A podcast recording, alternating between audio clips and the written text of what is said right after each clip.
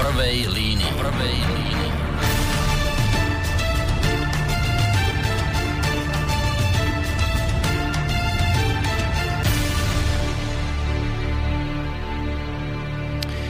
Príjemný dobrý večer, vážení poslucháči. Som veľmi rád, že sa tu takto v závere pracovného týždňa stretávame pri relácie v prvej línii, ktorú dnes vysielame v takom trošku netradičnom čase. Totiž to vy veľmi dobre viete, že piatkové večery e, u nás bývajú zväčša vyhradené e, či už relácii Hodina Voka, alebo raz mesačne aj e, relácii Slovenské korene s Williamom Hornáčkom, ale tentokrát urobím maličku zmenu, maličku výnimku.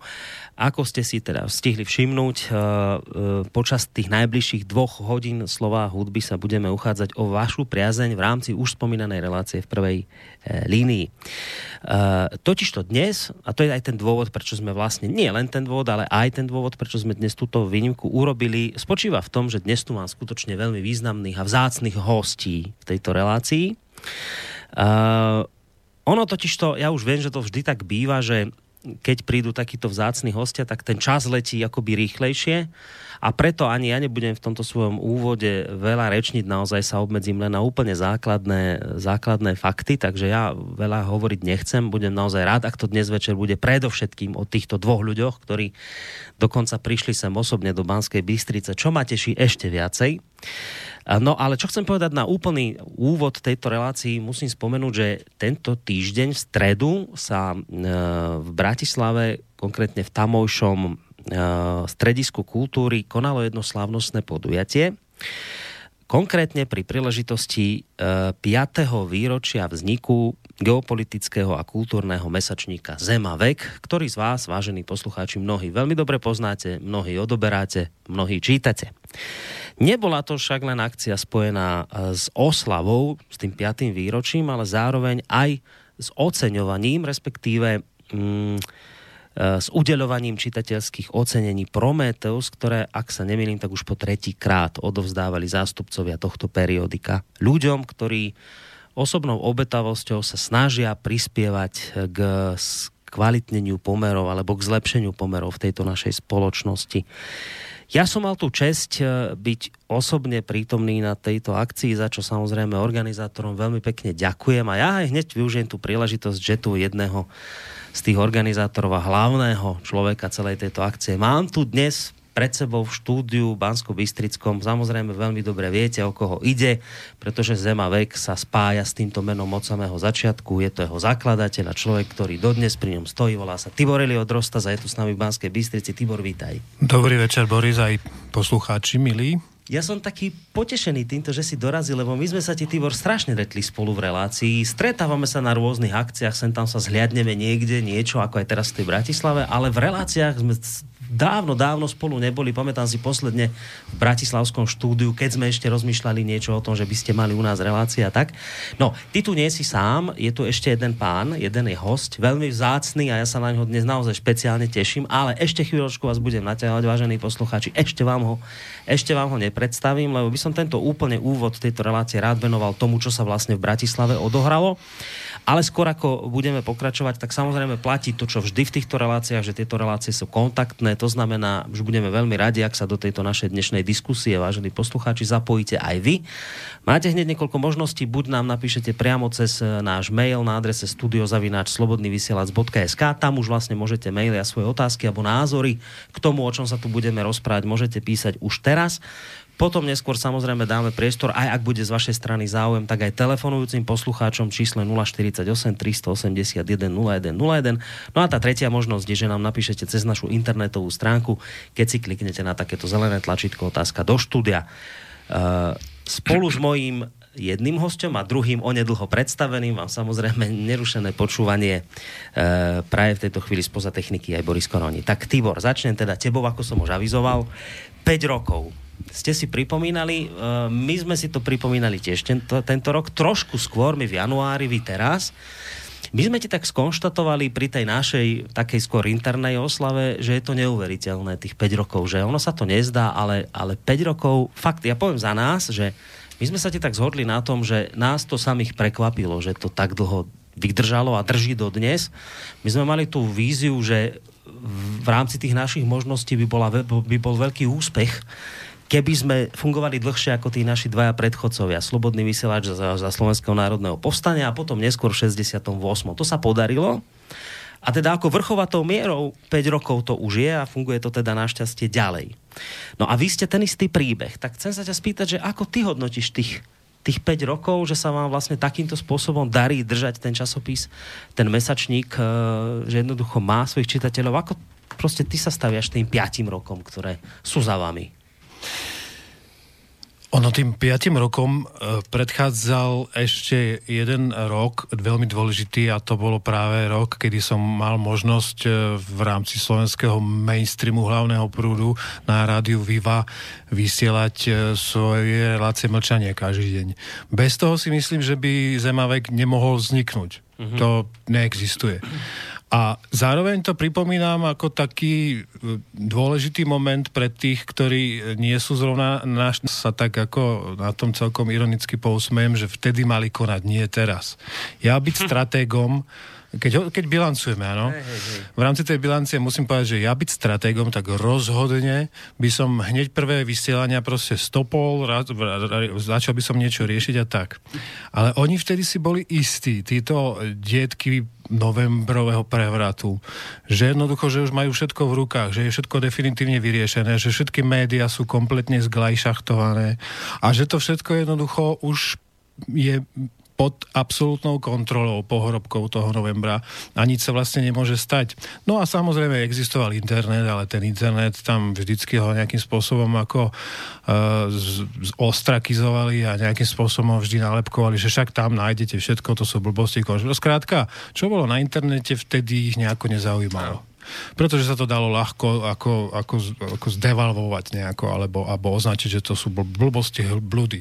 No a teda hovorím zásadným preformátovaním toho prostredia na Slovensku bolo práve to, a kvôli tomu som ďakoval práve týmto ľuďom, ako je Milan Kodaj a Dušan Budzák, ktorí e, umožnili v tak obrovskom priestore uh, umožnili preniknúť penetrovať myšlienky, ktoré sú odrazu zmenili, zmenili ten slovenský mediálny priestor. A ja nehovorím, že to je kvôli Rostasovi. Je to naopak kvôli týmto dvom ľuďom, alebo trom, bol tam ešte aj Robert, e, treba, treba pripomenúť. A e, tým, že rádio Viva a mne o tom mnohí ľudia, ako aj vtedy, veď poznáme myšlienky múdreho Sergeja Chelemendika. Ja som s ním vtedy začal robiť reláciu, on neveril vlastným ušiam.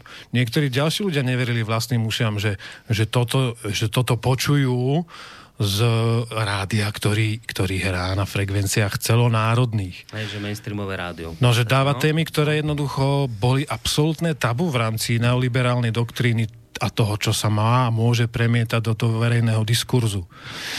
To znamená, že tuto niekde začal Zemavek, a ja som už v tom čase samozrejme vedel, jednak boli to tlaky na samotné rádio Viva.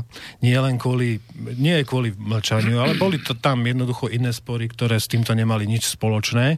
A bola tam situácia, ktorá vyzerala, že bude čoskoro destabilizovaná a boh vie, dokedy to vydrží. Hoci teda ja som ešte natočil ďalších x dielov, potom aj keď tá Viva už sa stala viac menej metropolitným rádiom ale ja som z neho ne, neodišiel, robil som do poslednej chvíle a robil som to do poslednej chvíle bez nároku na jeden jediný cent. Hej. Hej, čiže ja som to naozaj... Čiže celé to tvoje pôsobenie vo Vše, bolo všetko, úplne, že... všetko, všetkých 350 dielov. Uh-huh. Ja som nie, že ni, väčšinu z nich som vyrobil si sám. Hej, mám domáce štúdio, väčšinou Hej. som si pripravil.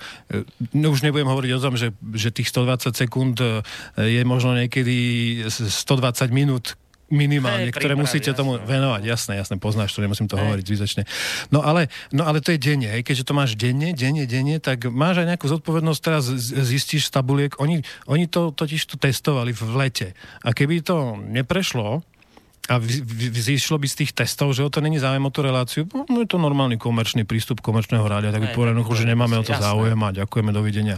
Vtedy našťastie táto neoliberálna hysterická úderka ešte nefungovala, respektíve nebola koordinovaná Potom No Nieč, začal... nie, oni to nečakali, Tibor. Oni nečakali to. prišla, Ne- prišla nečakali, taká lebo my- vlna, ktorú oni nečakali. Podľa mňa oni boli, No. oni boli zaskočení. Áno, podľa mňa áno, tým, prišlo, prišlo niečo, čo, áno, čo, čo zásadným spôsobom teda preformátovalo tú skutočnosť v médiách na Slovensku. Ale hovorím, keď sa vrátim k tomu Sergejovi Chelemedikovi nebohému, tak on hovoril, že vlastne to nie je len na Slovensku, ale že v Európe, že nič také nepoznal vtedy. Také, mm. niečo taký fenomén, že by vôbec e, v- zaznievalo z, z hlavného prúdu proste tak, tak, e, tak zásadne tabuizované témy.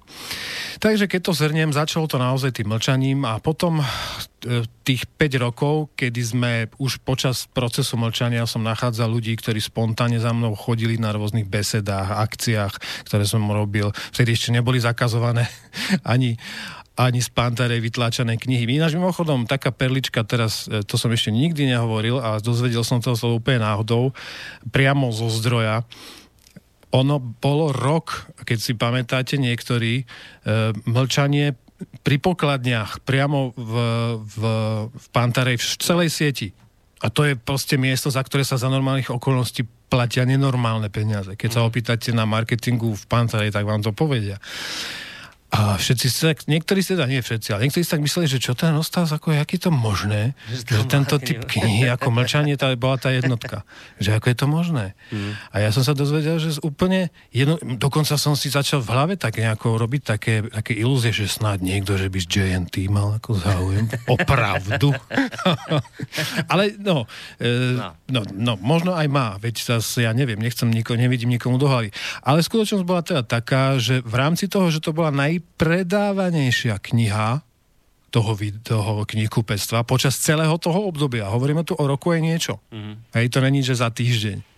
Takže počas celého toho obdobia oni, oni tú knihu tam dali preto, pretože sa najlepšie predáva. Jasné, jasné. Normálne top No, one, to e, neviem koľko, 360, neviem koľko, možno, možno viac ako 300, pretože to bolo viac ako rok tam na tých pokladniach. No, takže, takže toto tomu tiež pomohlo a jednoducho mohol som chodiť na tie besedy, stretávať sa s ľuďmi.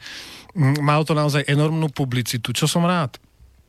Pretože som stretol naozaj e, mimoriadne zaujímavých ľudí, ktorí, ktorých to mlčanie pritialo a tak nejak spontánne sa vytvorila platforma tých, ktorí by chceli sa zviditeľniť a písať. Ale to neboli ľudia. To je, to je zaujímavé, že to nikdy neboli... Mu, musím, aby som nezabol to meno, veľmi dôležité meno, Jano Gašo, ktorého týmto chcem pozdraviť a snáď sa k tomu ten pozdrav dostane, pretože som uh, bol na tej, na, boli sme tam proste na tej akcii a tak ďalej, padli tam rôzne, na nie všetky samozrejme, tak to by sme tam boli veľmi dlho, ale Jano Gašo bol jedným z tých, ktorí sa tiež ako aktivista so mnou uh, na, na tých, na tých uh, proti uh, globalistických pochodoch alebo protestoch a tak ďalej spolupodielal na ich organizácii, na tom, že sme tam niečo povedali, stretávali sme sa tam celkom spontánne vtedy, dokonca s ľuďmi, ktorí sú dnes v tej kaviarni, hej, sedia.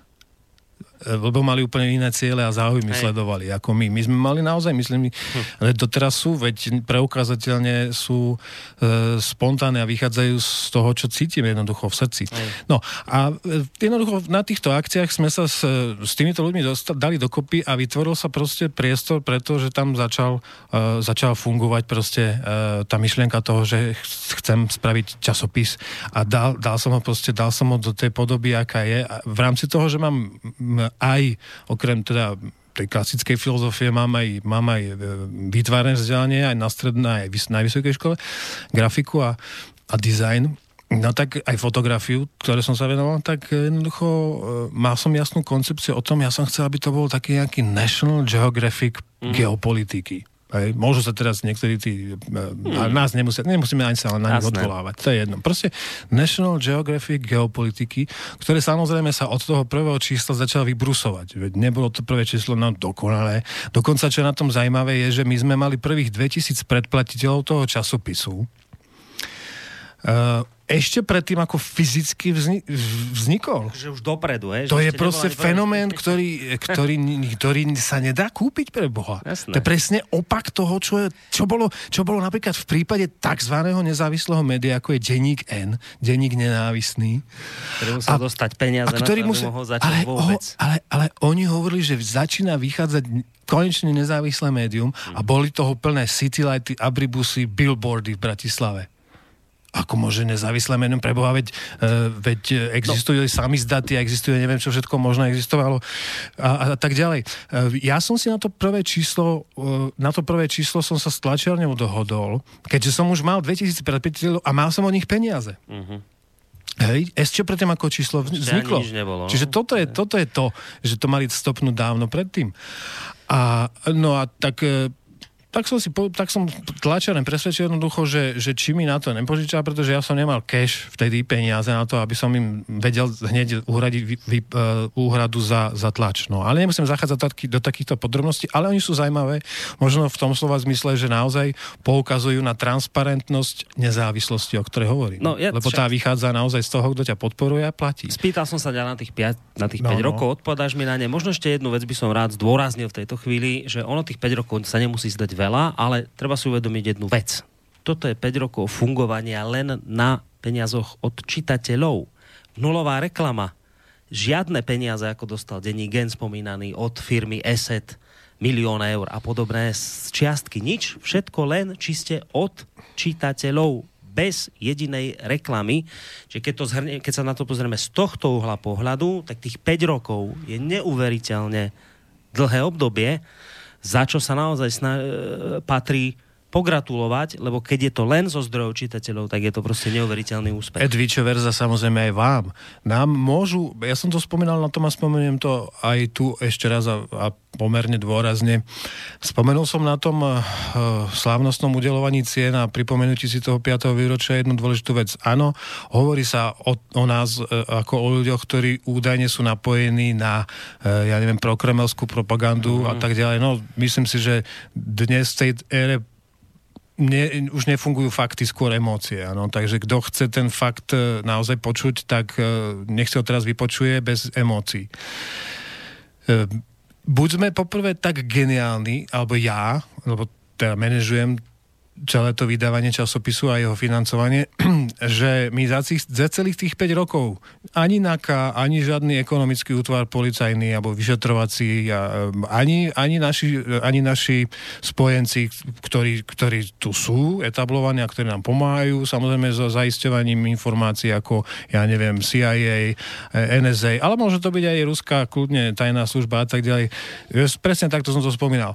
Že sme buď takí geniálni, že nám na to neprišli, alebo sú oni tak neschopní, aby nám to preukázali. Nejaká iná možnosť není, lebo odvtedy uplynulo pre Boha 5 rokov.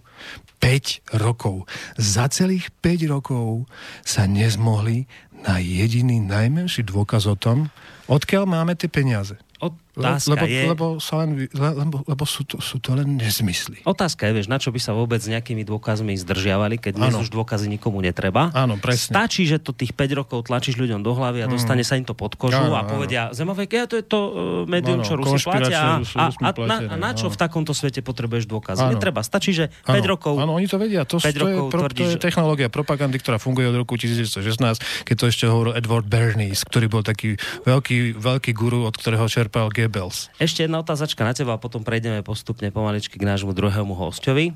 Eh, keď si spomínal to vyšetrovanie, tak eh, toto je jedna vec, čo som sa ešte chcel opýtať, ako to v tomto smere s tebou vyzerá, lebo som sa dočítal inak na zase opäť spomínanom denníku, že aj tú akciu, na ktorej sme sa stretli teraz v Bratislave, že tiež to mala mať nejak policia pod palcom, lebo konšpirátor ano. Rosta zrozdával ocenenia, ano. tak to mala nejako policia dosledovať. Ano, ano. Ono to samozrejme súvisí s tým tvojim hrozostrašným citovaním Štúrovcov. Ano. Tak som chcel vedieť, že ako to vyzerá aktuálne hmm. s týmto prípadom. No vzhľadom na to, že sme, že sme sa aj e, s hosťom, ktorého predstaví, že rozhodli prísť do štúdia osobne, tak sme tu v rámci tej exkluzivity aj s exkluzívnymi informáciami pochopiteľne. V mojom prípade teda musím povedať čitateľom ďalšiu z perličiek, ktorá ich pobaví. Ja už mám ďalšie trestné oznámenie. To si nevedel. Nie.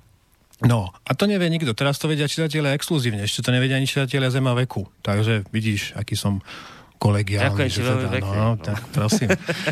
Takže to dr- druhé trestné oznámenie, neviem jeho detaily, lebo mi nebolo doručené, len mi teda to telefonovali z policie, že viete čo, prosím vás, ale bol to človek, ktorý bol slušný. Keby nás náhodou teraz počúval, čo sa môže stať, lebo sa to dozvie z archívu, tak to bol človek úplne slušný, ktorý mi hovoril, viete čo, no tak je mi to také blbé, ale ako generálna prokuratúra to posunula tu na, na Bratislavu trojku, na okres, ako no, tak musíme sa tým zaoberať. Vy viete, o čo ide? Hovorím, trest trestné oznámenie na mňa a v, jakej súvislosti? No s, s tým e, uverejnením toho, ako vo zema veku a tak. A, no tak e, a čo k tomu by som mohol, ja vám teraz ako do telefónu zrovna povedať, lebo však teraz je loptička na vašej strane, pretože my sme dali v rámci toho stiažnosť cez advokátsku kanceláriu doktora Hlbočana, no, že, no, že to, to je ale niečo iné, lebo sa to týka obálky a príroda čísla 2018, myslíte si 2018 alebo 2017? Nie, nie, teraz 2018, kde sú tie zdvihnuté prsty a zakrvavená ruka. A ja hovorím, že tak, e, fajn, dobre. Ja som už aj nebol prekvapený. Ja som sa na tom vlastne v podstate zasmial. Akurát sme tu s kolegom, ktorý sedí v štúdiu, sedeli na, na obede, keď mi zatelefonoval ten policajt. Trestno znamenie kvôli obálke časopisu? Kvôli obálke časopisu, áno. Kvôli, kvôli tomu, že tam je znak teda tej, toho Viktory, víťazstva, ktorý, kto, tá, tá ruka je zakrvavená. No. Tak e, ja neviem tie detaily. Hej. Povedal mi, že to kvôli tejto obálke doslova do písmena. E, aké budú detaily v tom, v tom trestnom oznámení, neviem povedať. Samozrejme, že to zase pôjde cez správnu kanceláriu doktora Hlbočana. Ale musím povedať, tak z, z, poprvé z generálnej prokuratúry to proste poslali, už sa, už sa tým prokurátor hmm. Hons známy prokurátor na Slovensku, lebo E, povedali o ňom mnohí, že to je proste v tom revíri škodná. Hej, to mhm. musím takto povedať napriamo. Tak odporúčam pánovi, pánovi Honzovi, že e, teda e, nemá úplne celkom dobrú reputáciu pred kolegami, aby sa nad sebou zamyslel. To je odporúčanie, áno. Po druhé, a vedia o ňom posluchači, vedia o ňom ľudia, vedia o ňom médiá, vieme o ňom, hej, že proste takéto prípady posúva a dáva, dáva znamenia, alebo teda pokyny k tomu, aby boli vykonávané domové prehliadky a pred deťmi so samopálmi, ako v mojom prípade. Ale to nie je len môj prípad, ono to postupuje ďalej. Takže e, toto trestné oznámenie bolo teda za obálku, ale treba tu povedať jednu podstatnú vec. Že ten, ktorý podáva trestné oznámenie, si musí byť vedomý toho, v tomto prípade a vo všetkých ostatných, ktoré budú vedené na Zemavek, že budú samozrejme medializovaní. Medializovaní. To znamená, že... Ten, kto to trestné... No samozrejme, samozrejme. Samozrejme, veď keď niekto podáva... Tak Sibila sa tým pochválil, v tom prvom prípade, tam sme o tom... Ale zaujímavé je, že napríklad tu nám ten policajt volal tak sa mi to zdá byť normálne. A teraz je to, dobre, je to je dobre, no tak je to jeho robota, síce sa mu, mne sa zdá, že jemu, jemu sa to zdá šialené, tiež som sa na tom smial. Ja som sa na to smial a on to tak ako, myslím si, že zhovieval, že no tak, tak musíme teda prísť že nemám čas a tak som ako proste tak, no. Zobrali sme to, že no tak musíme sa tým proste zaoberať. No čo nám mhm. zostáva? Ako výpravca vlakov. Tiež nám tu pôjde nejaký rýchly za tak musíme sa tým zaoberať. Ale e, tí, ktorí podávajú tie trestné oznámenia, sa musia byť vedomí tý, to, tým, že jednoducho budú na očiach verejnosti. Hm. No, to není vyhrážka. To je proste fakt. No, lebo útočia, na slobo, lebo útočia, a ja som zvedavý teda naozaj na ten dôvod, aký tam uvádzajú v tom trestnom oznámení, ale samozrejme, že to, to bude publikované, áno. Mm. No tak e, aj spolu s tým oznamovateľom. Tak no, som teda Sibila to urobil sám, uvidíme, či tento e, bude až taký nadšený, ten, ktorý teraz povedal toto druhého, o ktorom si hovoril, ktoré teda je úplne novinka, čo si tu no, prišiel. No, áno, no, áno. Pomôžem si teraz mailom od Jána, ktorý píše takúto vec, že ďakujem vám obidvom, že ste prišli, lebo už ste očividne prečítal náš program program, takže vie, no, to je ten druhý no. host. A píše takúto vec v maili. E, ťažká doba na nás doľahla a vyzerá to tak, že sa budú šrouby uťahovať. Naši politici sa tvária, že nie, že všetko, čo sa deje, sa deje len a len preto, aby sa nám žilo lepšie a bezpečnejšie, aby chránili našu demokraciu a slobodu a tak. No lenže my už dnes vieme, že to, čo hovoria politici, to je len pozlátko pre ľudí a skutočná politika sa deje inde, v úzadí za oponou, kde si, kde je pre bežného občana už to spomínané neviditeľno. Som veľmi rád, že dnes mi o tomto bude môcť porozprávať aj váš dnešný host, podobe pána Polrajcha. A budem veľmi rád, keď nám viacerým poslucháčom ozrejmí to neviditeľno. Napísal nám poslucháč a ja už teda hneď to využijem na... No tým, že máme tu tento mail, tak využijem ho hneď na privítanie toho druhého hostia, ktorým je pán Miroslav Polrajch. To je človek, ktorý bol, dal by sa povedať, takým zlatým klincom tej vašej akcie v stredu, tej oslavy. Takže príjemný dobrý večer vám prajeme, pán Polrajch. Dobrý večer. No, e, keď sa len tak zbežne pozriem do Wikipédie, čo o vás teda Wikipédia tvrdí internetová stránka, tak ste bývalý rozviečik spravodajskej služby, v roku 69 zbavený funkcie, po roku 89 riaditeľ bezpečnostného odboru ministerstva zahraničných vecí, v rokoch 91 až 92 Uh, ste viedli československú delegáciu ako československý veľvyslanec pre kontrolu odzbrojenia pri Organizácii pre bezpečnosť a spoluprácu v Európe OBS vo Viedni. No toto, keď len takto v rýchlosti prečítam, tak ja mám pocit, že sa bavíme o nejakom románovom hrdinovi. Viete, že knihy, tak nejak, niekto si no. nejakú knihu, nejaký román a teraz dá tej postave také rôzne funkcie, aby tak zaujímavejšie v tom románe vyznela. No ale tak, sedí to oproti mne reálný člověk. Teda než, než bych řekl něco k, k tomu, na co se ptáte, nebo co chcete slyšet, dovolte mi, abych reagoval i na to, co jsem slyšel já teď. Nech se páči. Eh, já znám eh, Zemavek. Jsou tam otázky, jsou tam problémy a vede to pro mě, vede to k přemýšlení. A to je ta nejnebezpečnější stránka toho časopisu. Vede lidi k myšlení a když dáte tento problém, tak musíte počítat, že narazíte. Že narazíte, pač společnost chce být ovládána, chce, chce mít určitou kontrolu a ta se nejlépe dělá tím, když vytvořím atmosféru určitého strachu a pak nastupuje tohle. Jinými slovy, já jsem velice rád, že jsem měl tu náhodu, anebo zákonitost náhody, že jsme se s Liborem spotkali, že jsme se slychali, že jsme začali spolupracovat, vyměnili se názory. To nemáme stejné názory, mm-hmm. ale e, díky tomu jsem dneska i tady. Mm. A teď v podstatě Len věci. trošku vás, ale preuším a potom sa dostanem k podstate. Teď... No, ale ja tomu nerozumiem, že vy vravíte, že ale keď vy nútite ľudí rozmýšľať a púšťate aj iné názory, tak to je nebezpečné. No tak, ale počkajte, ale ako však? Veď my počúvame od našich politikov naprieč celým politickým spektrom, od našich osobností, pán Polrajch, pluralita pluralita názorov, máme demokraciu, každý si môže povedať a teraz akože, a nie len, že môže, dokonca je to, sa to tak hovorí na vonok, že to je žiadúce, aby tu bola pluralita názorov. To je, dokonce můžeme jít dál. Propaguje se e, kritické myšlení. No. no. Ve školách, všude. Ano, Nic ano. jiného nečtete. No. E, stalo se to frází. Já nechci, aby se kriticky myslel.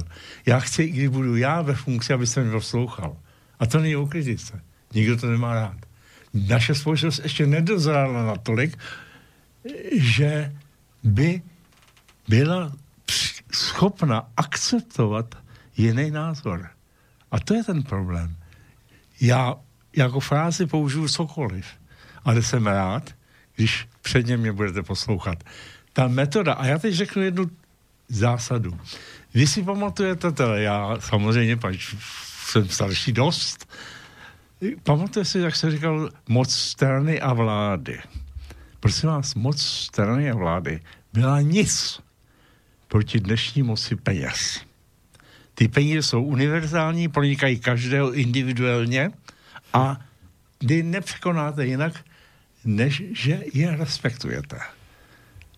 A vede vás to k tomu, a vy víte například, jak se propaguje, aby se si půjčil půjčky na všechno a tak dále. Jestliže máte půjčky, jestli je dlužíte, tak jste poslušný. Mm. Tak se přestáváte být individuálním člověkem. A to je metoda. Jinými slovy, moc peněz je nepřekonatelná. Takže a dokonce silnější, jako byla ta minulá. Samozřejmě, samozřejmě. Nepo, tehdy se nechal tomu uhnout. Pověděl se vaječku, šel se na první máje, byl se hodnej, co se vám dělo, děti šli do školy a tak dále. Jo, když to dneska je to něco jiného. Ale nejsem tady kvůli tomuhle tomu filozofování. Ale trošku. právě, dobře, že to hovoríte. Jo, ale já to cítím, že je to třeba říct, že se to týká nás individuálně každého. Jo, to je náš problém. Problém společnosti, ale každého jednoho. Jo? Čili musíme si ty zvážit. A jestliže najednou se naskytl časopis, a já musím říct, že my máme eh, v Čechách řadu časopisů odborných, ale tenhle časopis tam vůbec není. No, už by mali tam expandovat do Čech není. Jo, prostě. Mě, mě to například vadí. Jo? Nemyslím, že všechno musí být pravdivý. Pravda je něco dost složitá disciplína. Jo? Ale e, musí mít předmět sporu, předmět přemýšlení. Pak, když začnu přemýšlet, tak samozřejmě jdu do té fáze kritického myšlení. No a kdo to chce? Nikdo. Uh je to neuveriteľné počúvať od vás. No. Veci, ktoré my tak akoby len zažívame ja mám, a, sproste, a, a, a, ja cítime. Mám, vy si mě ale vyzval k něčemu, tak předně musím říct, ano, jsem rozvědčík, byl jsem rozvědčík celý život, jsem rozvědčík, a z toho nevyskočíte. Já jsem do určité míry měl možnost. Pracoval jsem ve Spojených státech, byl jsem možnost zúčastnit se ukončení větnamské války, já jsem hmm. si, než jsem měl do, po druhý do Spojených států na další čo, tak jsem si řekl, ale já chci si zabojovat, respektive podívat se, jak to vypadá na, na, na, ve Větnamu. A když jsem tam přijel, tak jsem ani neviděl, jak jsem, jaký dobrý nápad to byl, protože okamžitě všichni měli velký zájem, jak to vypadá. Až přijde človíček, řekne, já jsem vedoucí větnamských operací CIA hm.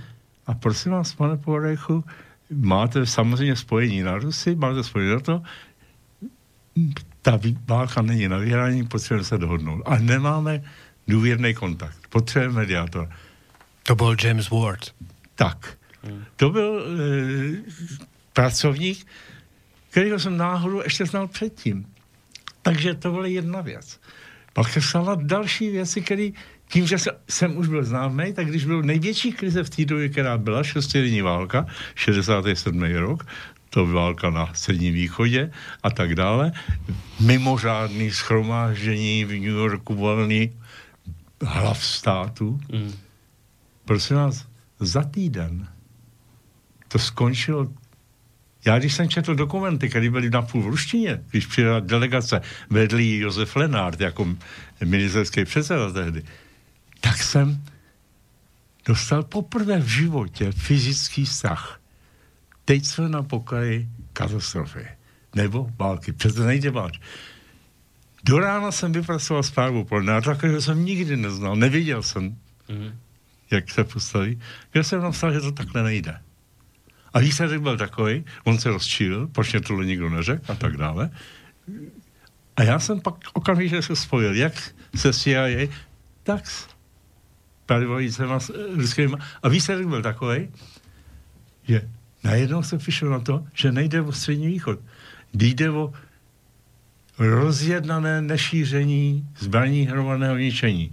O SALT 1, to znamená omezení sil. To všechno bylo připravené. A najednou to mělo všechno skončit. Díky tomuhle. Výsledek byl takový, že během týdne se sešel vedoucí sovětské delegace Kosygin, co by ministerský předseda, a prezident Johnson. A to se dohodlo. Podívejte se, dneska je, máte problém s Koreou, teď se dohodli, kde se sejdou, už tam dvakrát byl šéf CIA ano, a tak ano. dále. A všechno se dopisuje. Trvá jim to měsíc, to bude trvat. A tam to šlo rychle. Čili já jsem tam působil do určitý míry trochu na svý triko. Hm. Protože to nešlo. Já jsem v té době, musíte vědět, ano, československá rozvědka v té době už byla jedině na takovém té vlně nových názorů. To, my jsme byli vyškolení profesorem Hajkem. A, ale nikdy nemohl jsem mít důvěru, protože tam ještě v Praze seděli rozvědčící poradci. Já jsem nevěděl, co to je za lidi. Já jsem znal lidi z New Yorku. To byli super intelektuálové. Například šéf spravedlnosti... Se bavíme o 67. 60, 67. 67 to bylo. Například ten šéf spravedlské služby, pak jsem se do, dodatečně dozvěděl, že on byl pra, pravnuk eh, vedoucích děkabristů, jestli víte, co to, to bylo hnutí odboj, odbojářských intelektuálů proti carovi, děkabristické hnutí historicky.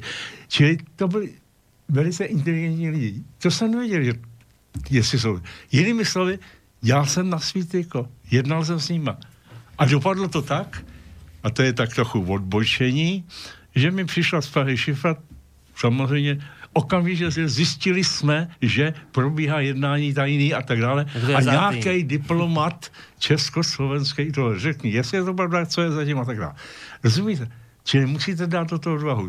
Mhm. Do určitý míry. No dobré, čak tak toto je, sú- to je jenom Ja- takový detail. aby som to- Ale mu, co chci říct, jako, eh, je to jenom tvrdá práce. Já jsem se na spravodajskou službu díval vždycky a tak jsem ji taky rozuměl, jako na vyšší formu diplomacie. Hmm. Všechno, co se připravuje, se připravuje v pozadí. No však očividne to vidieť už To na je, a vidíte to Kórei. na každém příkladě.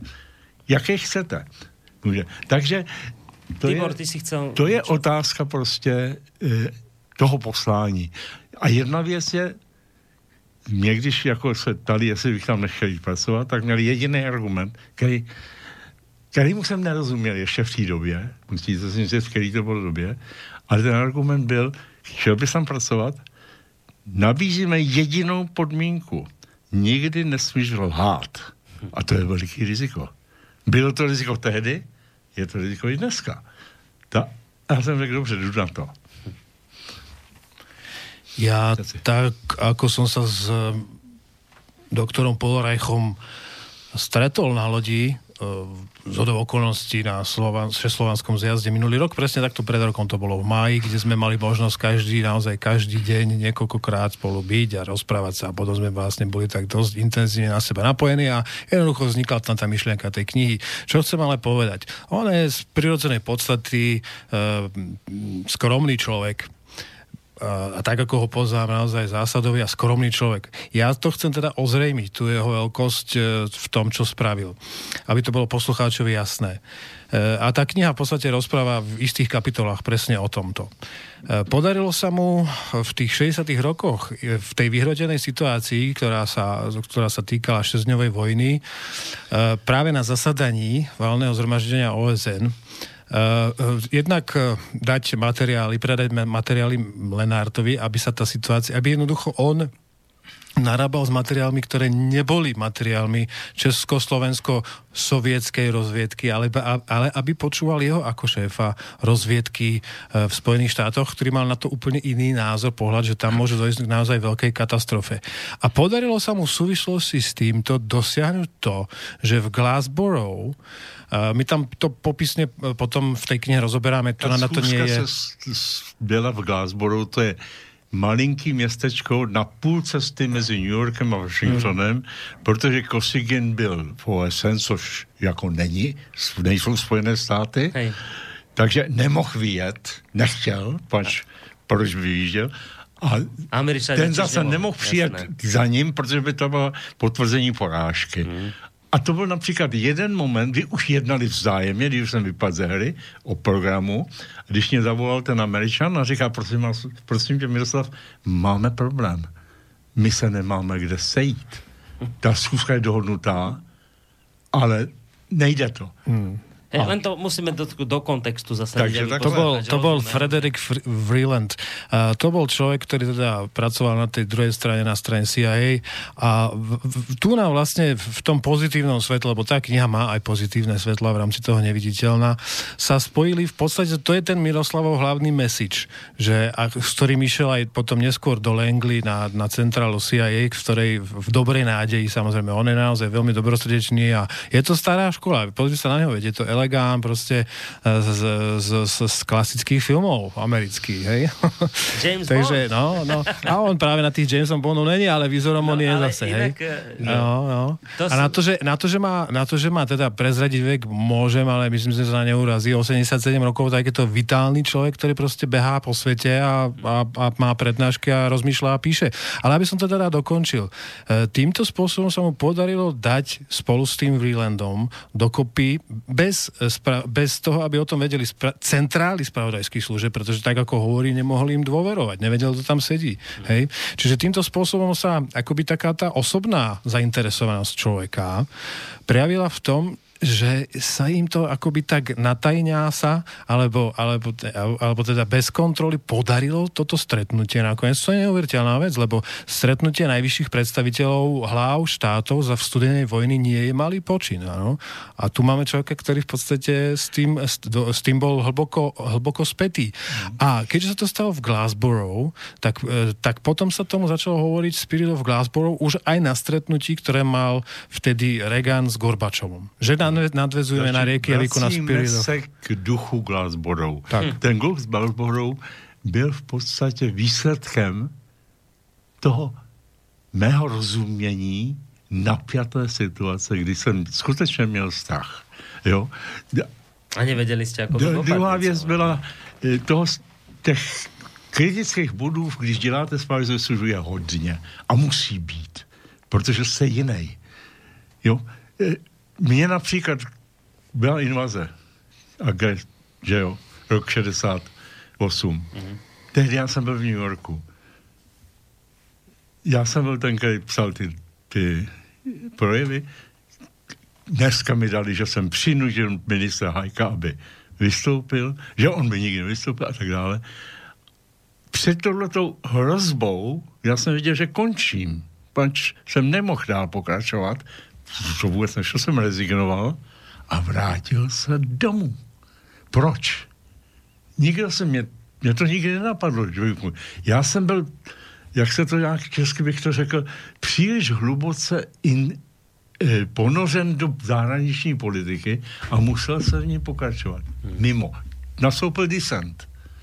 Nebyla to legrace, děti nemohly do školy, já jsem neuchtěl a tak dále. Čili eh, ta role tady vždycky stojí. A je mi do dneška to vytýkána. Protože najednou z mých kolegů to, co dneska nikdo neví a dnes se neříká, ví to každý, kdo to má vědět. Před invazí tu noc zavřeli 630 vedoucích spravodajské služby. To byli jediní lidi, kteří byli zavření a kde jim řekli, dojdeli k nějakému odporu, budete postaveni a zase postříleni u zdi. Nikdo to nesmí říct. Proč? Protože můj známý Václav Kural, který psal dějiny, klidně eh, se ptal ministra vnitra, teda Rumala u nás, a řekl, to není vhodný, víš, oni byli pod STB.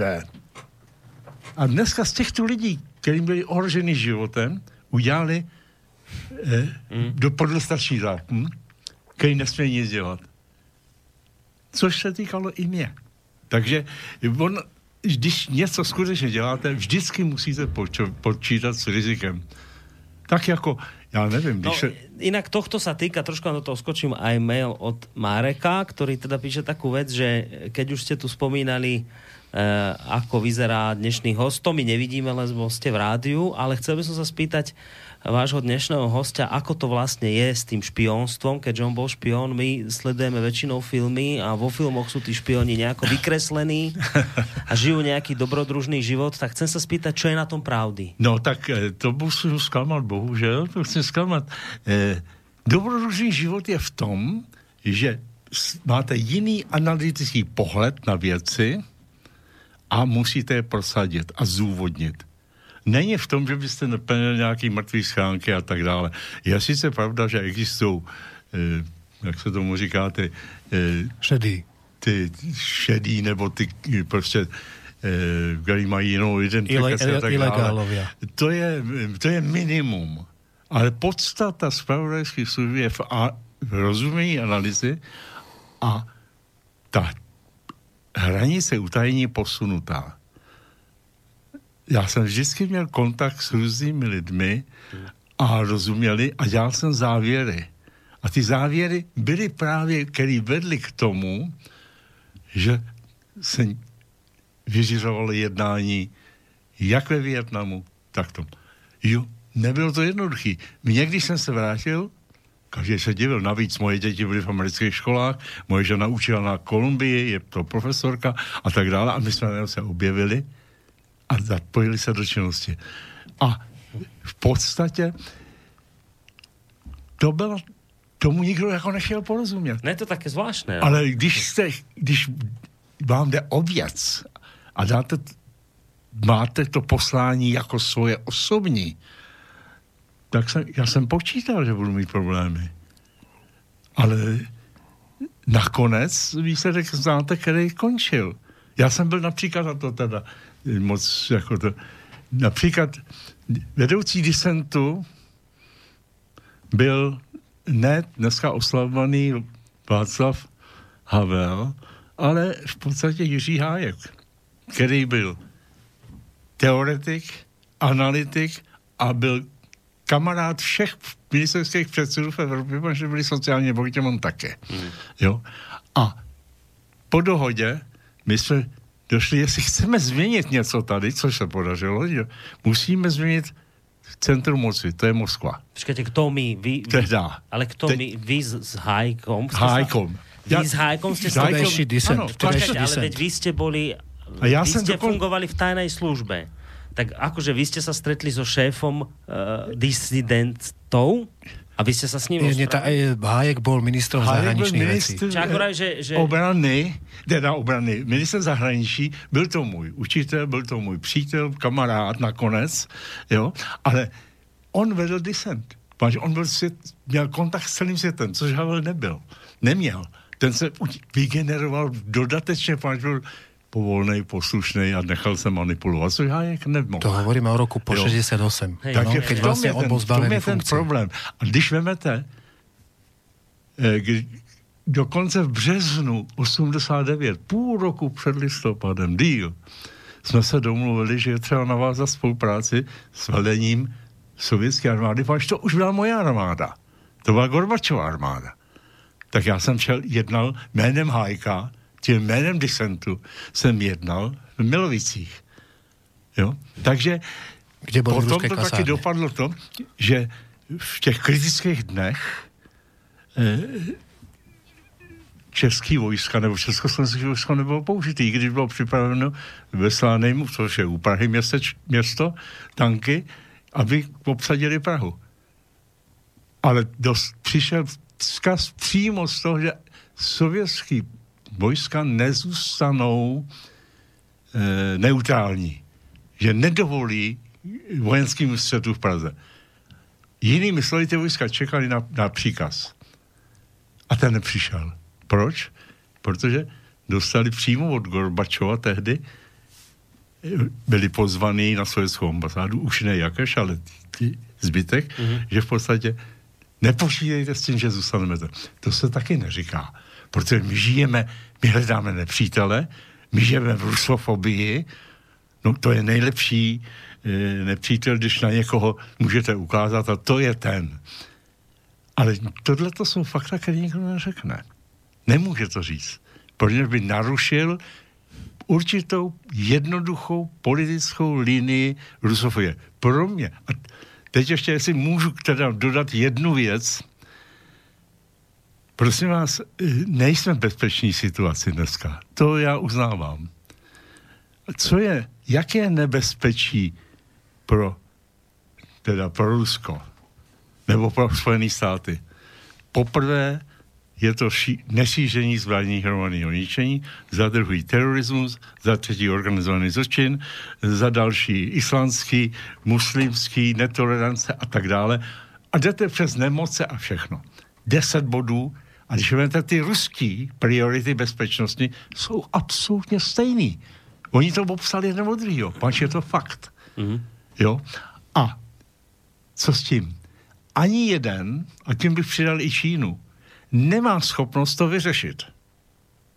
Jen jinými slovy, oni jsou dneska odsouzený ke spolupráci. Pozor, odsouzený ke spolupráci. Není jiná cesta. Oba dva, nebo všechny tři. To se nesmí dneska říkat. Ale tak- Pač by vás to uklidnilo. Ale vy máte mít strach. Ale vy ne- se máte bát. Počkajte, nesmí říkať. To nie je len říkání, však vidíme, že na Rusko sú uvalované sankcie zo strany Spojených štátov amerických, že sa Dobre. v prípade Ruska naozaj Ja- uťahujú tie šroby. Čiže Dobre. my, bežný človek, ja mám To je- taký pohľad, že sa tá situácia No, názorovo dobre. medzi Spojenými štátmi No. a Ruskom vyostruje. A vy mi tu Ja- vlastne hovoríte, že Já vám mysl, tam vám v úzadí, kde my nevidíme, sa oni Prosím- sú schopní vás, Když se komunikovať. vás teď op, opět zeptám, přišel Krym, byly okamžitě vyhlášeny sankce. To bylo pro domácí spotřebu spo, Spojených států, kohokoliv jiného. Víte, že ten, ten samý týden vyhlášení sankcí, že vyletěla ruská raketa na tu vesmírnou Stanici. stanici, Mhm. že byla mezinárodní. Velitelem této rakety byla američanka a víte o tom, že ty všechny rake, eh, motory raketové, které používají Spojené státy, byly vyráběny v Rusku? To je, to je o tom. Takže nikdo vám to neřekl. A věřím, že to nevíte. Dobre, ale aby som to chápal, čo mi Tak. vravíte. Takže vy hovoríte, že že pre nás, bežných ľudí, je tu nejaké zahrané divadlo, ako sa oni nemajú radi, aký je medzi nimi konflikt, aký je problém, ale že v skutočnosti v úzadí, kde nevidíme, fungujú vlastne spoločne, či ne- nerozumiem tomu? No, já vám to vysvětlím ještě trošku jinak. E, to, co je, to, co moje rodina prošla, děti do školy a tak dále, všechno, tak a všechny věci, mě jako neopravně by mě někdo obvinoval z nějakého naivního e, obdivu vůči Moskvě. To nejde. Ale jsem reálný člověk a vím, že jiná cesta není než dohody.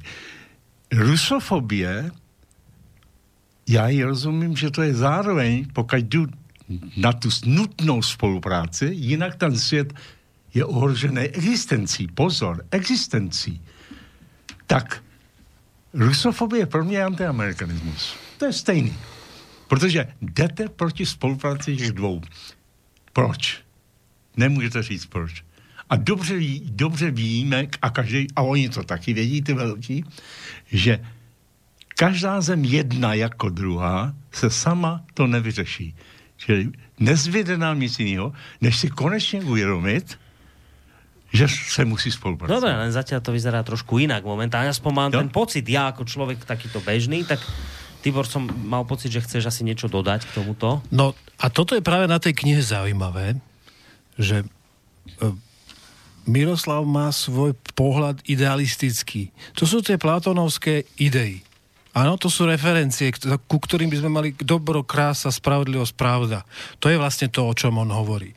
To, o čom hovorí, je to, že v podstate tie e, záujmy vo, vo svojej najhlbšej, najvnútornejšej podstate majú keď to zoberme filozoficky, psychologicky, akokoľvek, áno, ľudsky, tak by mali mať samozrejme rovnaké, lebo predsa naozaj ten terorizmus je problémom v Rusku takisto, ako je problémom aj v Amerike.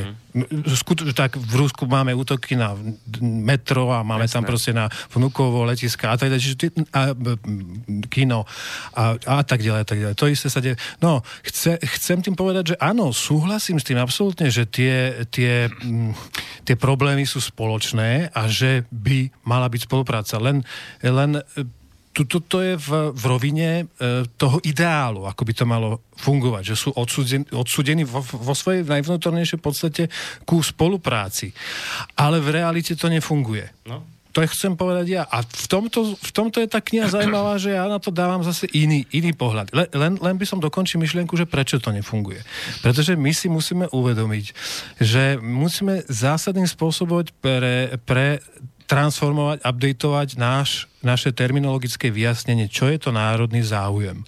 Národný záujem, či sú to Spojené štáty alebo Rusko, bo je termín, ktorý bol termínom v minulosti platným a ako tak fungoval na ľudí, aj v rámci médií, aj v rámci propagandy. Dnes to nefunguje už, pretože dnes vidíme, že jednoducho tie národné záujmy začínajú byť čoraz menej e, dôležité, ale skôr sa presadzujú záujmy veľkých skupín. Dneska sa hovorí o Európskej únii, kde národný záujem už neplatí. Dneska sa hovorí ale aj o záujmoch korporácií, vzhľadom na to, že máme ten systém postavený tak, ako ho máme postavený, vzhľadom na to, že e, tá politika do, je do veľkej miery ovplyvnená finančnými skupinami, nakoniec sme sa tu o tom bavili na začiatku, že všetko ovplyvňujú peniaze, no tak ale aj politiku, samozrejme aj geopolitiku ovplyvňujú peniaze, aj spravodajskej služby, činnosť spravodajských služieb ovplyvňujú peniaze, financie, ekonomika, monetárny systém, ktorý niekto drží v rukách. A to je práve tá zóna neviditeľná, o ktorej zase hovorím ja. Čiže áno, ja absolútne súhlasím s tým, čo sa tu povedalo ohľadne toho, že sú odsudení k spolupráci. Toto sú tie, to, toto je veľmi rozumný a, a ľudský prístup. Ale bohužiaľ, my v tej realite vidíme, kto aké nástroje používa k tomu, čo, e, lebo realita je iná ako to, čo chceme, aby bolo realitou. No, bohužiaľ. Že pán Povrať bohužiaľ. snaží vysvetliť, že tá realita je iná, ako ju vidíme na povrchu. Tak. Že tam v pozadí, aspoň som tak jeho slova pochopil, Uh, snažil sa to vysvetliť na tom Vietname, na tej šesťdňovej vojne, že tam oni čulo komunikujú, tam, kde si v úzadí, Přesně. v tom neviditeľne, kde my do toho nevidíme. O tom to vy hovoríte? A já bych to chtěl uvíct. Ty jsi řekl, ono to tak nefunguje. Ono to tak funguje. Začal nejdřív od konce. Je to půl roku, pamatujete si dobře, Korea. No. Trump a jeho korejský kolega se dohadovali, kdo má většího tento tlačítko červený. Ano. To znamená, zítra bude útok, zítra bude válka. V naší televizi vystoupí expert z Brna, protože my tam máme tu univerzitu vojenskou a vykládá, vážná situace, řešit se to musí válkou. Já jsem, to mě přikládal, říkal, tak to ne. A napsal jsem nadpis úvahy, která vyšla a tam bylo napsáno korejská krize nutná cesta k spolupráci tří velmocí. Nechte mě to vytisknout. Je půl roku. Je to tak? Dohodli se? Dohodnou se? Používají tlačítko? Bude řeč o tlačítku? Nebude. Dohodli se. A začnu zpátky do historie. Všichni víme z roku 62 eh, kori, eh, kubánská krize. Bylo to na pokraji atomové války. Pamatujete si? Chruščev, Kennedy a tak dále. Korea byla obklíčená vojenskýma. To na, byla tam základ. To se všude připravovali na válku. Jak to skončilo? Výměna telefonů těch dvou pánů a ne všechno víme, co skončilo. Skončilo to tím, že eh, Rusové stáhli rakety, Američani stáhli rakety z Turecka, Jo? Američané se zaručili, že Kubu nechají na pokoji, že nebude ani označovaná za nějaký to. Čili by byl pozitivní posun. Prosím vás, 50 let, teď to bude, teď je to přes 50 let, ty američani to zcela respektovali, ten svůj závazek. No. A ta Kuba jim tam vadila, vždycky vadila. Jinými vidíte, že ta krizová situace no. může posunout určitý stav k dohodě. To se stalo přesně, jak jsem mluvil, šestidenní válka ve středním východě. Za týden se sešli potom ty dva, obývali se, nepřijali žádnej dohodu, to nešlo, aby podepisovali. Ale začali se objímat a začali říkat, no my přece nebudeme spolu válčit. Teď vy jste byl v obklíčeném Leningradu zástupce velitele Leningradu, já mám svoje vnoučata, teď my si rozumíme, posun. Z té krize, kdy já jsem se bál, a nejsem bojácný člověk, najednou byl spirit of Glasgow. Že vy hovoríte, že taká to znamená, krízová situácia, že má potenciál. Dohodou. Hej. Čili když dojdete k tomu nejostřejšímu, mm. tak se to nějak nakonec vyřeší. Musíte proto něco udělat. A za to zaplatit cenu. Já jsem jí zaplatil třeba. Mm. Ale jsem spokojený.